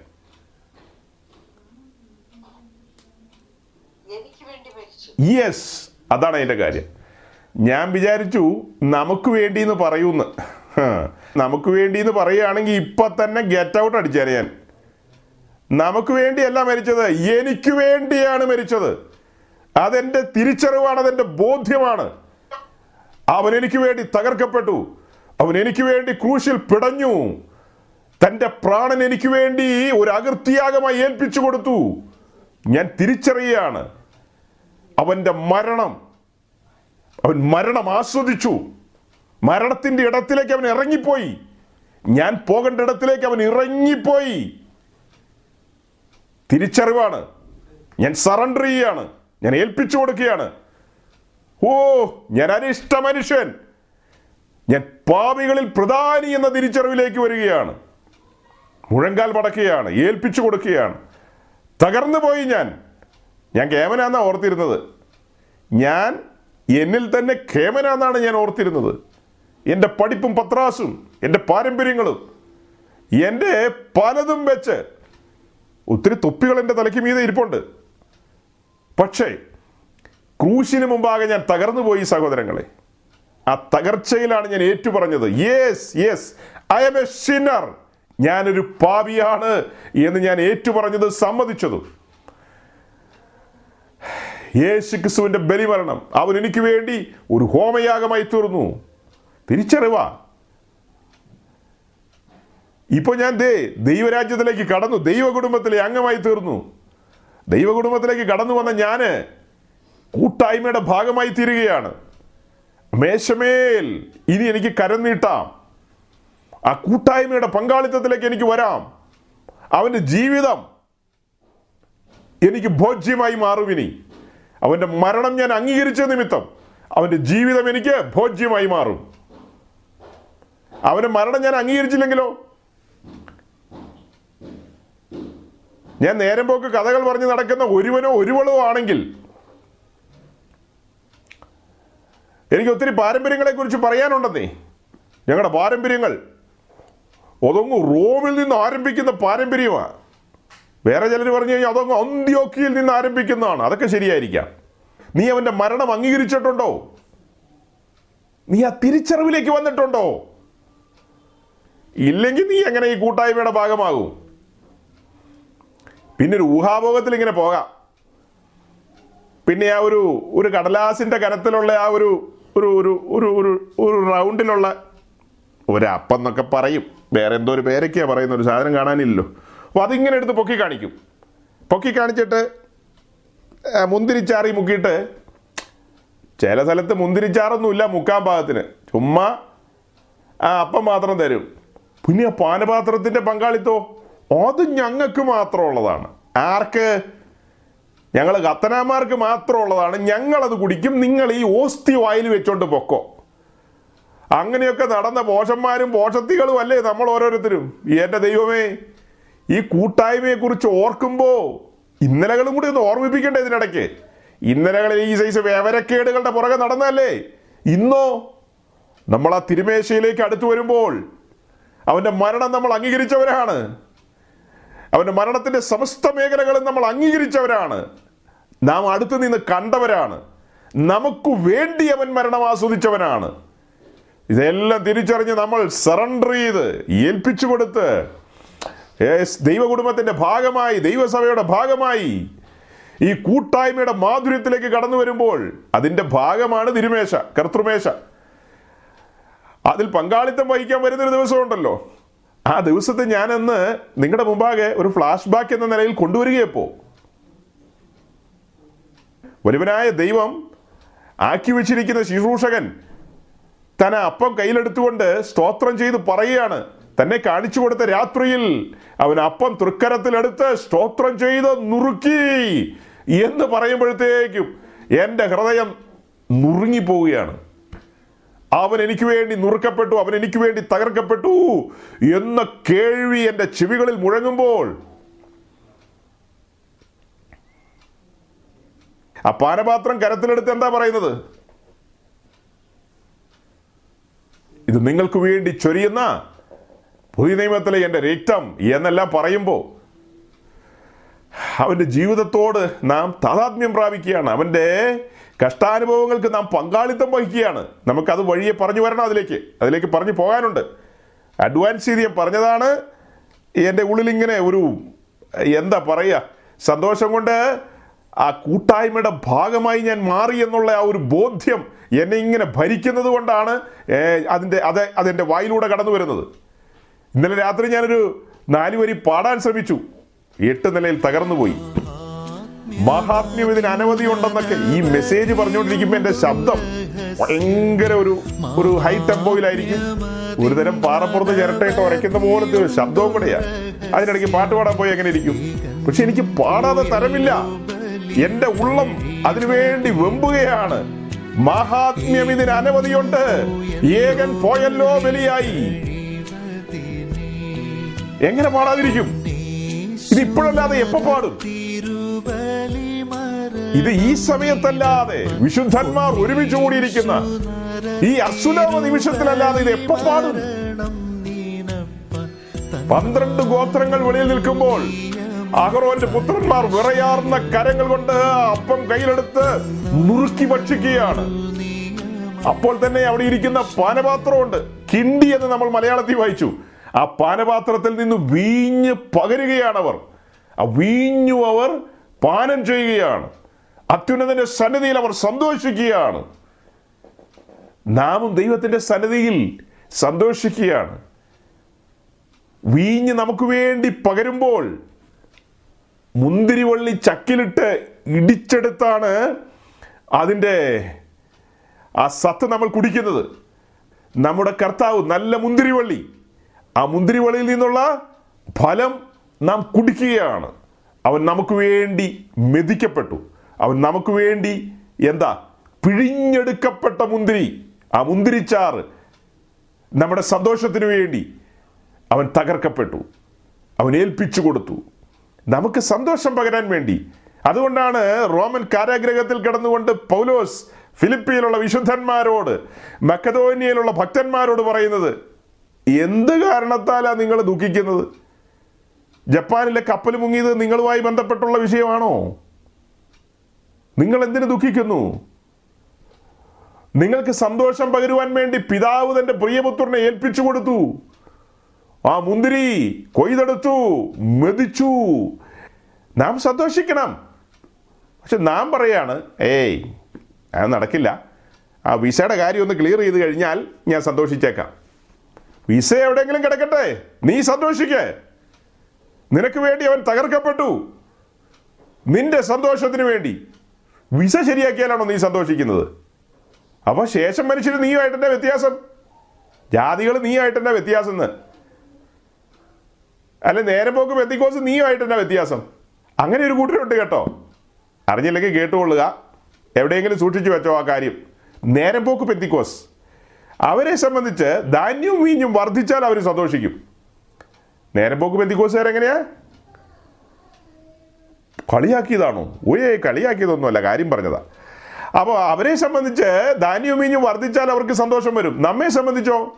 ധാന്യവും മീഞ്ഞും ഉണ്ടോ ഇല്ലയോ? അത് നമ്മുടെ സബ്ജക്റ്റ് അല്ല. ഗോശാലയിൽ കന്നുകാലി ഉണ്ടോ? നിലം ആകാരം വിളയിച്ചോ? ഒലിവ് വൃക്ഷം ഫലം തരുമോ ഇതൊന്നും നമ്മുടെ സബ്ജക്റ്റ് അല്ല. നമ്മെ സംബന്ധിച്ച് സഹോദരങ്ങളെ ഇനി ഒരു കാര്യം ഇവിടെ വായിച്ച് നമുക്കങ്ങ് നിർത്താം. സംഖ്യാപുസ്തകം നാലാം അധ്യായം. നമ്പേഴ്സ് ചാപ്റ്റർ ഫോർ സംഖ്യാപുസ്തകം നാലാം അധ്യായം തുറക്കുമ്പോൾ നമുക്ക് കാണാൻ കഴിയുന്ന കാര്യം ഇസ്രായേലിന്റെ ക്യാമ്പ് മൂവ് ചെയ്യുന്നതാണ്. പാളയം നീങ്ങുന്ന കാഴ്ചയാണ്. പാളയം നീങ്ങുമ്പോൾ ആദ്യമായി ചെയ്യേണ്ടത് കൂടാരം അഴിക്കണം. കൂടാരം അഴിക്കേണ്ട. അത് ഡിസ്മാൻഡിൽ ചെയ്യേണ്ട ഉത്തരവാദിത്വം അഹ്റോന്റെ മൂത്ത പുത്രനായ എലയാസറിനാണ്. എലയാസർ അകത്തേക്ക് കടന്നു വരും. അതിനു മുമ്പ് മേഘം നീങ്ങിയിരിക്കും. അത് ഉറപ്പിക്കണം. മേഘം നീങ്ങിക്കഴിയുമ്പോൾ ഇലയാസർ അകത്തേക്ക് കടന്നു വരും. അകത്തേക്ക് കടന്നു വന്ന് തിരശീല അഴിക്കും. തിരശീല അഴിച്ച് പെട്ടകത്തിന് മുകളിലേക്ക് ഇടും. പെട്ടകം കവർ ചെയ്യും. അതിന്റെ പ്രോസസ്സുകളുണ്ട് അത് കഴിഞ്ഞിട്ട് ഓരോരോ ഉപകരണങ്ങളും കവർ ചെയ്യണം. അതെല്ലാം കവർ ചെയ്തുകൊണ്ടാണ് മുൻപോട്ട് പോകേണ്ടത്. അപ്പോൾ അങ്ങനെ കവർ ചെയ്ത് പോകുമ്പോൾ വിളക്ക്. വിളക്കിനോടുള്ള ബന്ധത്തിൽ വിളക്കിലെ തീയ വിളക്കിൽ കത്തി നിപ്പുണ്ടല്ലോ. ആ തീയ തീക്കലശമുണ്ട്. യാഗപീഠത്തിലിരിക്കുന്ന തീക്കലശം. ആ തീക്കലശത്തിലേക്ക് തീ മാറും. യാഗപീഠത്തിലെ തീയും അങ്ങോട്ട് മാറും. അതുപോലെ പിന്നെ ധൂപപീഠം. ധൂപപീഠത്തിലിരിക്കുന്ന തീയും തീ കലശത്തിലേക്ക് മാറും. അഥവാ ഫയർ പാനിലേക്ക് മാറ്റും. ഫയർ പാനിലേക്ക് തീ മാറ്റും. അഥവാ തീ കലശത്തിലേക്ക് മാറ്റും. അത് കഴിഞ്ഞ് പിന്നെയുള്ളതാണ് മേശ. മേശയുടെ കാര്യം. നാലാം അധ്യായത്തിന്റെ Numbers chapter four verse seven സംഖ്യാപുസ്തകം നാലാം അധ്യായത്തിന്റെ ഏഴാം വാക്യം.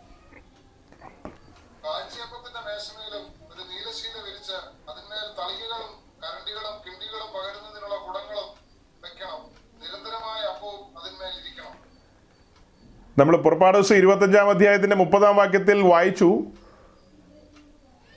നിത്യമായി ദൈവസനത്തിൽ ഇരിക്കേണ്ട കാഴ്ചയപ്പം എന്നുള്ള നിലയിൽ ഇപ്പം ഇവിടെയും വായിക്കുമ്പോൾ എന്താ വായിക്കുന്നത്? നിരന്തരമായ അപ്പം മേശമേലിരിക്കണം യാത്ര പോകുമ്പോൾ ഞാൻ ആദ്യം പറഞ്ഞ ഉപകരണങ്ങൾ ആ ഉപകരണങ്ങളിലെ പല കാര്യങ്ങളും മാറ്റുന്ന കാര്യമൊക്കെ പറഞ്ഞു. പക്ഷെ ഇവിടെ ഈ കാഴ്ചയപ്പത്തിന്റെ മേശമേലിരിക്കുന്ന അപ്പം ഈ അപ്പം മാറ്റാൻ പറഞ്ഞിട്ടില്ല. അപ്പം മേശമേൽ എപ്പോഴും ഇരിക്കണം. അത് ട്വന്റി ഫോർ ഇന്റു സെവൻ ആണ്. എപ്പോഴും മേശമേൽ അപ്പം ഇരിക്കണം. പാളയം നീങ്ങുമ്പോൾ പോലും മേശമേൽ നിന്ന് അപ്പം മാറ്റാൻ പാടില്ല. അത് നിത്യം അവിടെ ഇരിക്കണം. യഹോവയുടെ സന്നദ്ധിയിൽ നിത്യം കാണേണ്ടതാണ്. അപ്പോൾ മേശമേൽ ആദ്യം എന്താ വിരിക്കുന്നത്? നീലശീല വിരിക്കും. ഈ സാധനങ്ങളൊക്കെ അതായത് അതിനോടനുബന്ധിച്ചുള്ള നമ്മൾ വായിച്ച തളികകൾ കരണ്ടികൾ കിണ്ടികൾ പകരുന്നതിനുള്ള കുടങ്ങൾ ഇതെല്ലാം അതിന് മുകളിൽ വെച്ചതിന് ശേഷം അവയുടെ മേൽ ചുവപ്പ് ശീല വിരിച്ച് അതിനു മീതെ തകശുതോൽ കൊണ്ട് മൂടണം.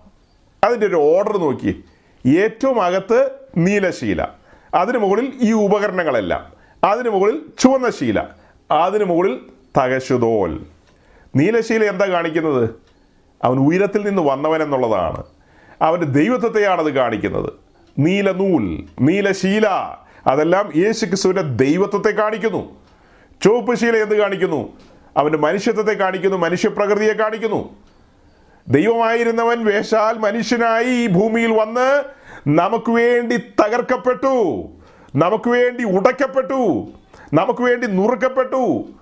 അവസാനം നമുക്ക് വേണ്ടി ഭോജ്യമായ ഒരു അപ്പമായി തീർന്നു. അതുപോലെ പാനപാത്രത്തിൽ ഇരിക്കുന്ന എന്താ? കാലസമ്പൂർണതയിൽ നമുക്ക് വേണ്ടി കൊയ്തെടുത്ത മുന്തിരി. ആ മുന്തിരി നമുക്ക് വേണ്ടി മുന്തിരി ചാറായി മാറി വീഞ്ഞായി മാറി നമ്മുടെ സന്തോഷത്തിന് വേണ്ടി. അതും മേശമേലുണ്ട്. അതിനു മുകളിൽ ചുവന്ന ശീല. അവന്റെ മനുഷ്യപ്രകൃതിയാണ് വെളിയിൽ കാണുന്നത്. മനുഷ്യപ്രകൃതി ചുറ്റോട് ചുറ്റുമുള്ള സകല ജനങ്ങളും കാണുന്നത് എന്താ? ദൈവപ്രകൃതി അല്ല അഥവാ ദൈവത്വമല്ല മനുഷ്യത്വമാണ് കാണിക്കുന്നത്. ഇനി അതിനു മുകളിൽ എന്താ വരുന്നത്? തകശതോൽ. അവൻ കഷ്ടസഹിച്ചവനാണ്. അവൻ അവൻ ഉപദ്രവങ്ങളേറ്റവനാണ്. അവൻ തിരസ്കരിക്കപ്പെട്ടവനാണ്. ത്യജിക്കപ്പെട്ടവനാണ്. നമുക്ക് ഭോജ്യമായ ഒരു അപ്പമായി തീരാൻ വന്നവൻ അവൻ തള്ളപ്പെട്ടു. അവൻ സ്വന്തത്തിലേക്ക് വന്നു. സ്വന്തമായവരോ അവനെ കൈക്കൊണ്ടില്ല. യശയാ പ്രവാചന പുസ്തകം അൻപത്തിമൂന്നാം അധ്യായത്തിൽ എഴുതിയിരിക്കുന്നത് യശിയാവിന്റെ പുസ്തകം അൻപത്തിമൂന്നാം അധ്യായം. നാലും അഞ്ചും കൂടെ ചേർത്ത് വായിച്ചോ.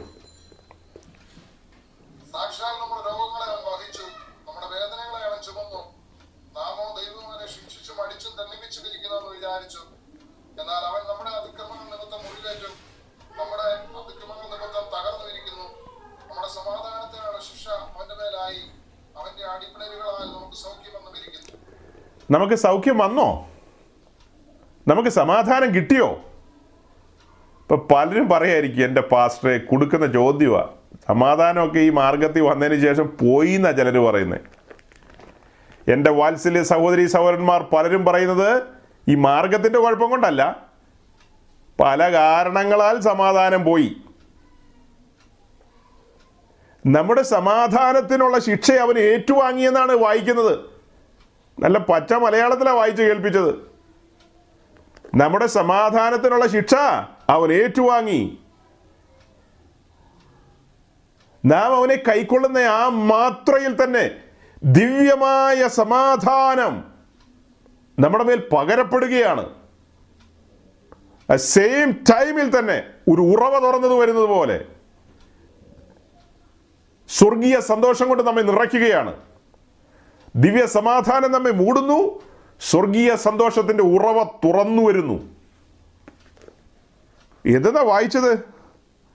സാക്ഷാൽ നമ്മുടെ രോഗങ്ങളെ അവൻ വഹിച്ചു. നമ്മുടെ വേദനകളെ അവൻ ചുമന്നു. നാമോ ദൈവം അവനെ ശിക്ഷിച്ചും അടിച്ചും ദണ്ണിപ്പിച്ചും ഇരിക്കുന്നു എന്ന് വിചാരിച്ചു. ഇത് യഹൂദന്മാർ വിചാരിച്ച കാര്യമാണ് നമ്മളെ സംബന്ധിച്ച് നമ്മൾ ആ ഭാഗത്തൊന്നും ഇല്ലായിരുന്നു അന്ന്. അത് കഴിഞ്ഞോ? എന്നാൽ അവൻ നമ്മുടെ അതിക്രമങ്ങൾ നിമിത്തം മുറിവേറ്റു. നമ്മുടെ അകൃത്യങ്ങൾ നിമിത്തം തകർന്നുമിരിക്കുന്നു. അവൻ തകർക്കപ്പെട്ടവനാണ്. മുറിവേറ്റവനാണ്. നമ്മുടെ മുറിവുകളെ കെട്ടുവാൻ വേണ്ടി അവൻ മുറിവേറ്റവനാണ്. നമ്മുടെ തകർച്ചകളെ മാറ്റുവാൻ ഉടയപ്പെട്ട മണ്ഡലങ്ങളെ ക്രമീകരിക്കുവാൻ അവൻ ഉടയ്ക്കപ്പെട്ടു തകർക്കപ്പെട്ടു. അവൻ ഇരുപക്ഷത്തെയും ഒന്നാക്കി തീർത്തെന്നാണ് വായിക്കുന്നത്. ഇത് വേറെ വിഷയത്തിലാണ് പറയുന്നത്. പക്ഷെ ഞാനിപ്പോൾ ഇത് പറയുമ്പോൾ സൗരി സൗരന്മാർ ഓർക്കുക അത് യഹൂദനെയും യവനനെയും ദൈവസന്നിധിയിൽ ഒരുമിച്ച് കൊണ്ടുവരുന്ന കാര്യങ്ങളാണ് എഫേസ് ലേഖനത്തിൽ പറയുന്നത്. അവൻ ഇരുപക്ഷത്തെയും ക്രിസ്തുവിൽ ഒരുമിപ്പിച്ചു എന്ന് പറഞ്ഞതുപോലെ അവൻ തകർക്കപ്പെട്ടിരിക്കുന്നു അവൻ മുറിവേറ്റിരിക്കുന്നു. നമുക്ക് പകരക്കാരനായി അവൻ മുറിവേറ്റിരിക്കുന്നു. നമ്മുടെ മുറിവുകളെ കഴുകിക്കെട്ടുവാൻ നമ്മുടെ മുറിവുകളിൽ സിദ്ധൌഷധം പുരട്ടുവാൻ അവൻ മുറിവേറ്റിരിക്കുന്നു. തകർന്നുപോയ ശിഥിലമായ ബന്ധങ്ങൾ കൂട്ടിച്ചേർക്കുവാൻ പാകത്തിന് അവൻ തകർക്കപ്പെട്ടത് നിമിത്തം ബന്ധങ്ങളെല്ലാം സുതാര്യമാകണം സുദൃഢമാകണം. അവൻ മൂലം അവന്റെ നാമം മൂലം എല്ലാം ഒന്നായി തീരണം സ്വർഗം ആഗ്രഹിക്കുന്നു അങ്ങനെയുള്ള കാര്യങ്ങൾ. ഭിന്നതകളെല്ലാം മാറണം. എല്ലാ ഭിന്നതകളും മാറണം. എല്ലാ തകർച്ചകളും മാറണം. അവന്റെ നാമത്തിന്റെ ശക്തി അവന്റെ അടിപ്പിടരാൽ സൗഖ്യമുണ്ടെന്ന് വായിച്ചതുപോലെ തന്നെയാണ് നമ്മിൽ പലരും അത് അനുഭവിച്ചിട്ടുള്ളവരാണ്. അതുപോലെ തന്നെയാണ് തകർച്ചകളെ മാറ്റുന്ന ഒന്നിപ്പിക്കുന്ന കൂട്ടിച്ചേർക്കുന്ന ആത്മശക്തിയുടെ വ്യാപാരം അവന്റെ നാമത്തെ ഉയർത്തുമ്പോൾ വെളിപ്പെടണം. നാം ഓരോരുത്തരും ആയിരിക്കുന്ന ഭവനാന്തരീക്ഷങ്ങളിൽ എവിടെയായിരിക്കട്ടെ? നിങ്ങളൊരു വാഹനത്തിലായിരിക്കാം. നിങ്ങൾ എവിടെയായിരിക്കാം? ക്രൂശിന്റെ ശക്തി വെളിപ്പെടുന്ന നിമിഷങ്ങൾ. ക്രൂശിനെ ഉയർത്തുമ്പോൾ ക്രൂശിക്കപ്പെട്ടവനെ ഉയർത്തുമ്പോൾ തകർച്ചകളെല്ലാം മാറി. പുതിയൊരു അധ്യായം തുറക്കട്ടെ. പുതിയ ക്രമീകരണങ്ങളിലേക്ക് വരട്ടെ. പുതിയ ദൈവപ്രവൃത്തികൾ വെളിപ്പെടട്ടെ. നമ്മുടെ ജീവിതങ്ങളിൽ സന്തോഷവും സമാധാനവും പരിലസിക്കട്ടെ നമ്മുടെ സമാധാനത്തിനുള്ള ശിക്ഷയാണ് അവൻ ഏറ്റെടുത്തത്. നമ്മെ സന്തോഷത്തിലേക്ക് നടത്താൻ വേണ്ടിയാണ് അവൻ മനഃപൂർവം ഏൽപ്പിച്ചു കൊടുത്തത്. നമ്മൾ യാന്ത്രികമായി വന്ന് ഇത് കേട്ടുപോയാൽ പോരാ. കുറേ അധികം സെക്ഷനുകൾ കേട്ടെന്ന് പറഞ്ഞിട്ട് എന്നാ കാര്യം? ഇത് പ്രായോഗിക തലത്തിലേക്ക് വരണം. പ്രായോഗിക തലത്തിലേക്ക് വരണം. അഹ്റോന്റെ പുത്രന്മാരായ പുരോഹിതന്മാർ ഈ അപ്പം ഭക്ഷിക്കണം. അവർ അവിടെ വന്ന് കാഴ്ചക്കാരായി നിന്നിട്ട് കാര്യമില്ല. ഈ അപ്പത്തെ വിളിക്കുന്നതാണ് കാഴ്ചയപ്പം എന്ന്. ഈ മേശയെ പറയും കാഴ്ചയപ്പത്തിന്റെ മേശയെന്ന്. അവിടെ വരുന്ന പുരോഹിതന്മാരെ കാഴ്ചക്കാരെന്നല്ല വിളിക്കുന്നത് പങ്കാളികളെന്നാണ് വിളിക്കുന്നത്. സി വാക്കുകൾ ശ്രദ്ധിക്കുക. മേശയിലിരിക്കുന്ന അപ്പത്തെ കാഴ്ചയപ്പം എന്ന് പറയും അവിടെ ശുശ്രൂഷിക്കുന്ന പുരോഹിതന്മാർ കാഴ്ചക്കാരല്ല. അവർ പങ്കാളികളാണ് പങ്കാളിത്തം വഹിക്കുകയാണ്. ഇതാ സഹോദരന്മാർ ഒത്തൊരുമിച്ച് വസിക്കുന്ന എത്ര ശുഭവും എത്ര മനോഹരവും. അതിനിടയിലാണ് അവർ ഒരുമിച്ച് അപ്പം നുറുക്കുന്നത്. ഒരുമിച്ച് അപ്പം നുറുക്കുന്നു. വലിയ കാര്യമാണത്. വലിയ കാര്യം. ഈ യശയാവ് അൻപത്തിമൂന്നൊക്കെ ഇന്നിരുന്നൊന്ന് ധ്യാനിക്കണം കേട്ടോ സഹോദരി സഹോദരന്മാരല്ല. ഞാനൊന്ന് പ്രിസ്ക്രൈബ് ചെയ്യുക ഹലോ ഞാൻ പ്രിസ്ക്രൈബ് ചെയ്യുകയാണ് ഐഷിയ ഫിഫ്റ്റി ത്രീ രാവിലെ ഉച്ചയ്ക്കും വൈകിട്ടും മൂന്ന് നേരം പ്രിസ്ക്രൈബ് ചെയ്തിരിക്കുന്നു. ഒന്ന് വായിച്ചേരെ. അടുത്ത ആഴ്ച നമ്മൾ ഒത്തുകൂടുന്നതിനിടയ്ക്ക് ഡെയിലി വായിച്ചാലും കുഴപ്പമില്ല. അല്ല ഞങ്ങൾക്ക് വേറെ വായിക്കാനുണ്ട്. അത് വായിച്ചോ അതിന്റെ പുറകെ ഇത് വായിച്ചാൽ മതി. ആദ്യം നീലശീല പിന്നെ ചുവപ്പ് ശീല പിന്നെ തകശുതോൽ എന്ന് പറഞ്ഞ പോലെ നിങ്ങൾ വായിക്കാറുള്ളത് വായിച്ചോ. എന്നിട്ട് ഞങ്ങൾക്ക് സങ്കീർത്തനം വായിക്കണം. അതും വായിച്ചോ. അതിന്റെ കൂട്ടത്തിൽ ഞാൻ പ്രിസ്ക്രൈബ് ചെയ്തതും കൂടി ഒന്ന് വായിച്ചേരെ. അത് ഒരു ദിവസം വായിച്ചാൽ പോരെ. പോരാ. ആറ് നേരം. ആറ് ദിനം. ചില വാ ചില ചില ഡാക്ടർമാർ കുറിക്കില്ലേ? മൂന്ന് നേരം കഴിച്ചാൽ ആ കോഴ്സ് പൂർത്തിയാകുള്ളൂ എന്ന് എന്റെ കോഴ്സ് ആറ് ദിവസമാണ് ഏഴാം ദിവസം അവിടെ നിന്ന് അനുവദിച്ചാൽ കാഹളം ധ്വനിച്ചില്ലെങ്കിൽ നമുക്ക് വീണ്ടും ഒത്തുകൂടാം. അന്ന് വീണ്ടും ഈ അപ്പം പുറത്തെടുക്കും. എന്നിട്ട് ചില കാര്യങ്ങൾ പറയും. തീയിലൂടെ ചുട്ടെടുത്ത ഈ അപ്പം വെന്തുരുകി വന്ന ഈ അപ്പം. ഈ അപ്പത്തെക്കുറിച്ച് ഇനിയും പറയാനുണ്ട്. തീരുന്നില്ല. പറഞ്ഞാലും തീരില്ല സഹോദരങ്ങളെ. അത്ര ശ്രേഷ്ഠമേറിയ കാര്യങ്ങളാണിത്. അവൻ നമുക്ക് വേണ്ടി ഒരു ഭോജ്യമായി തീർന്നു. അതെല്ലാം ഓർക്കുമ്പോൾ നന്ദിയുള്ള ഹൃദയത്തോടെ നമുക്കിന്ന് മടങ്ങാം. സന്തോഷത്തോടെ മടങ്ങാം. സമാധാനത്തോടെ മടങ്ങാം. സ്വർഗത്തിലെ ദൈവം എല്ലാ പ്രിയപ്പെട്ടവരുടെ മേലും ആ സ്വർഗീയ സമാധാനം പകരട്ടെ. എല്ലാ കുടുംബങ്ങളിലും സമാധാനം വ്യാപരിക്കട്ടെ. ദൈവത്തിന്റെ ദാസൻ എന്ന നിലയിൽ ഞാൻ ആശംസിക്കുകയാണ് പ്രാർത്ഥിക്കുകയാണ്. ദൈവം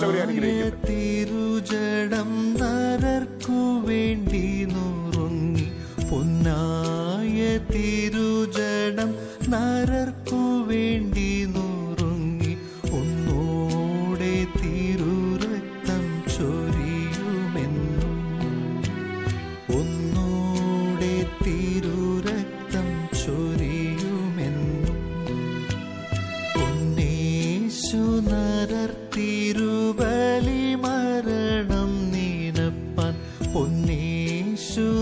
rar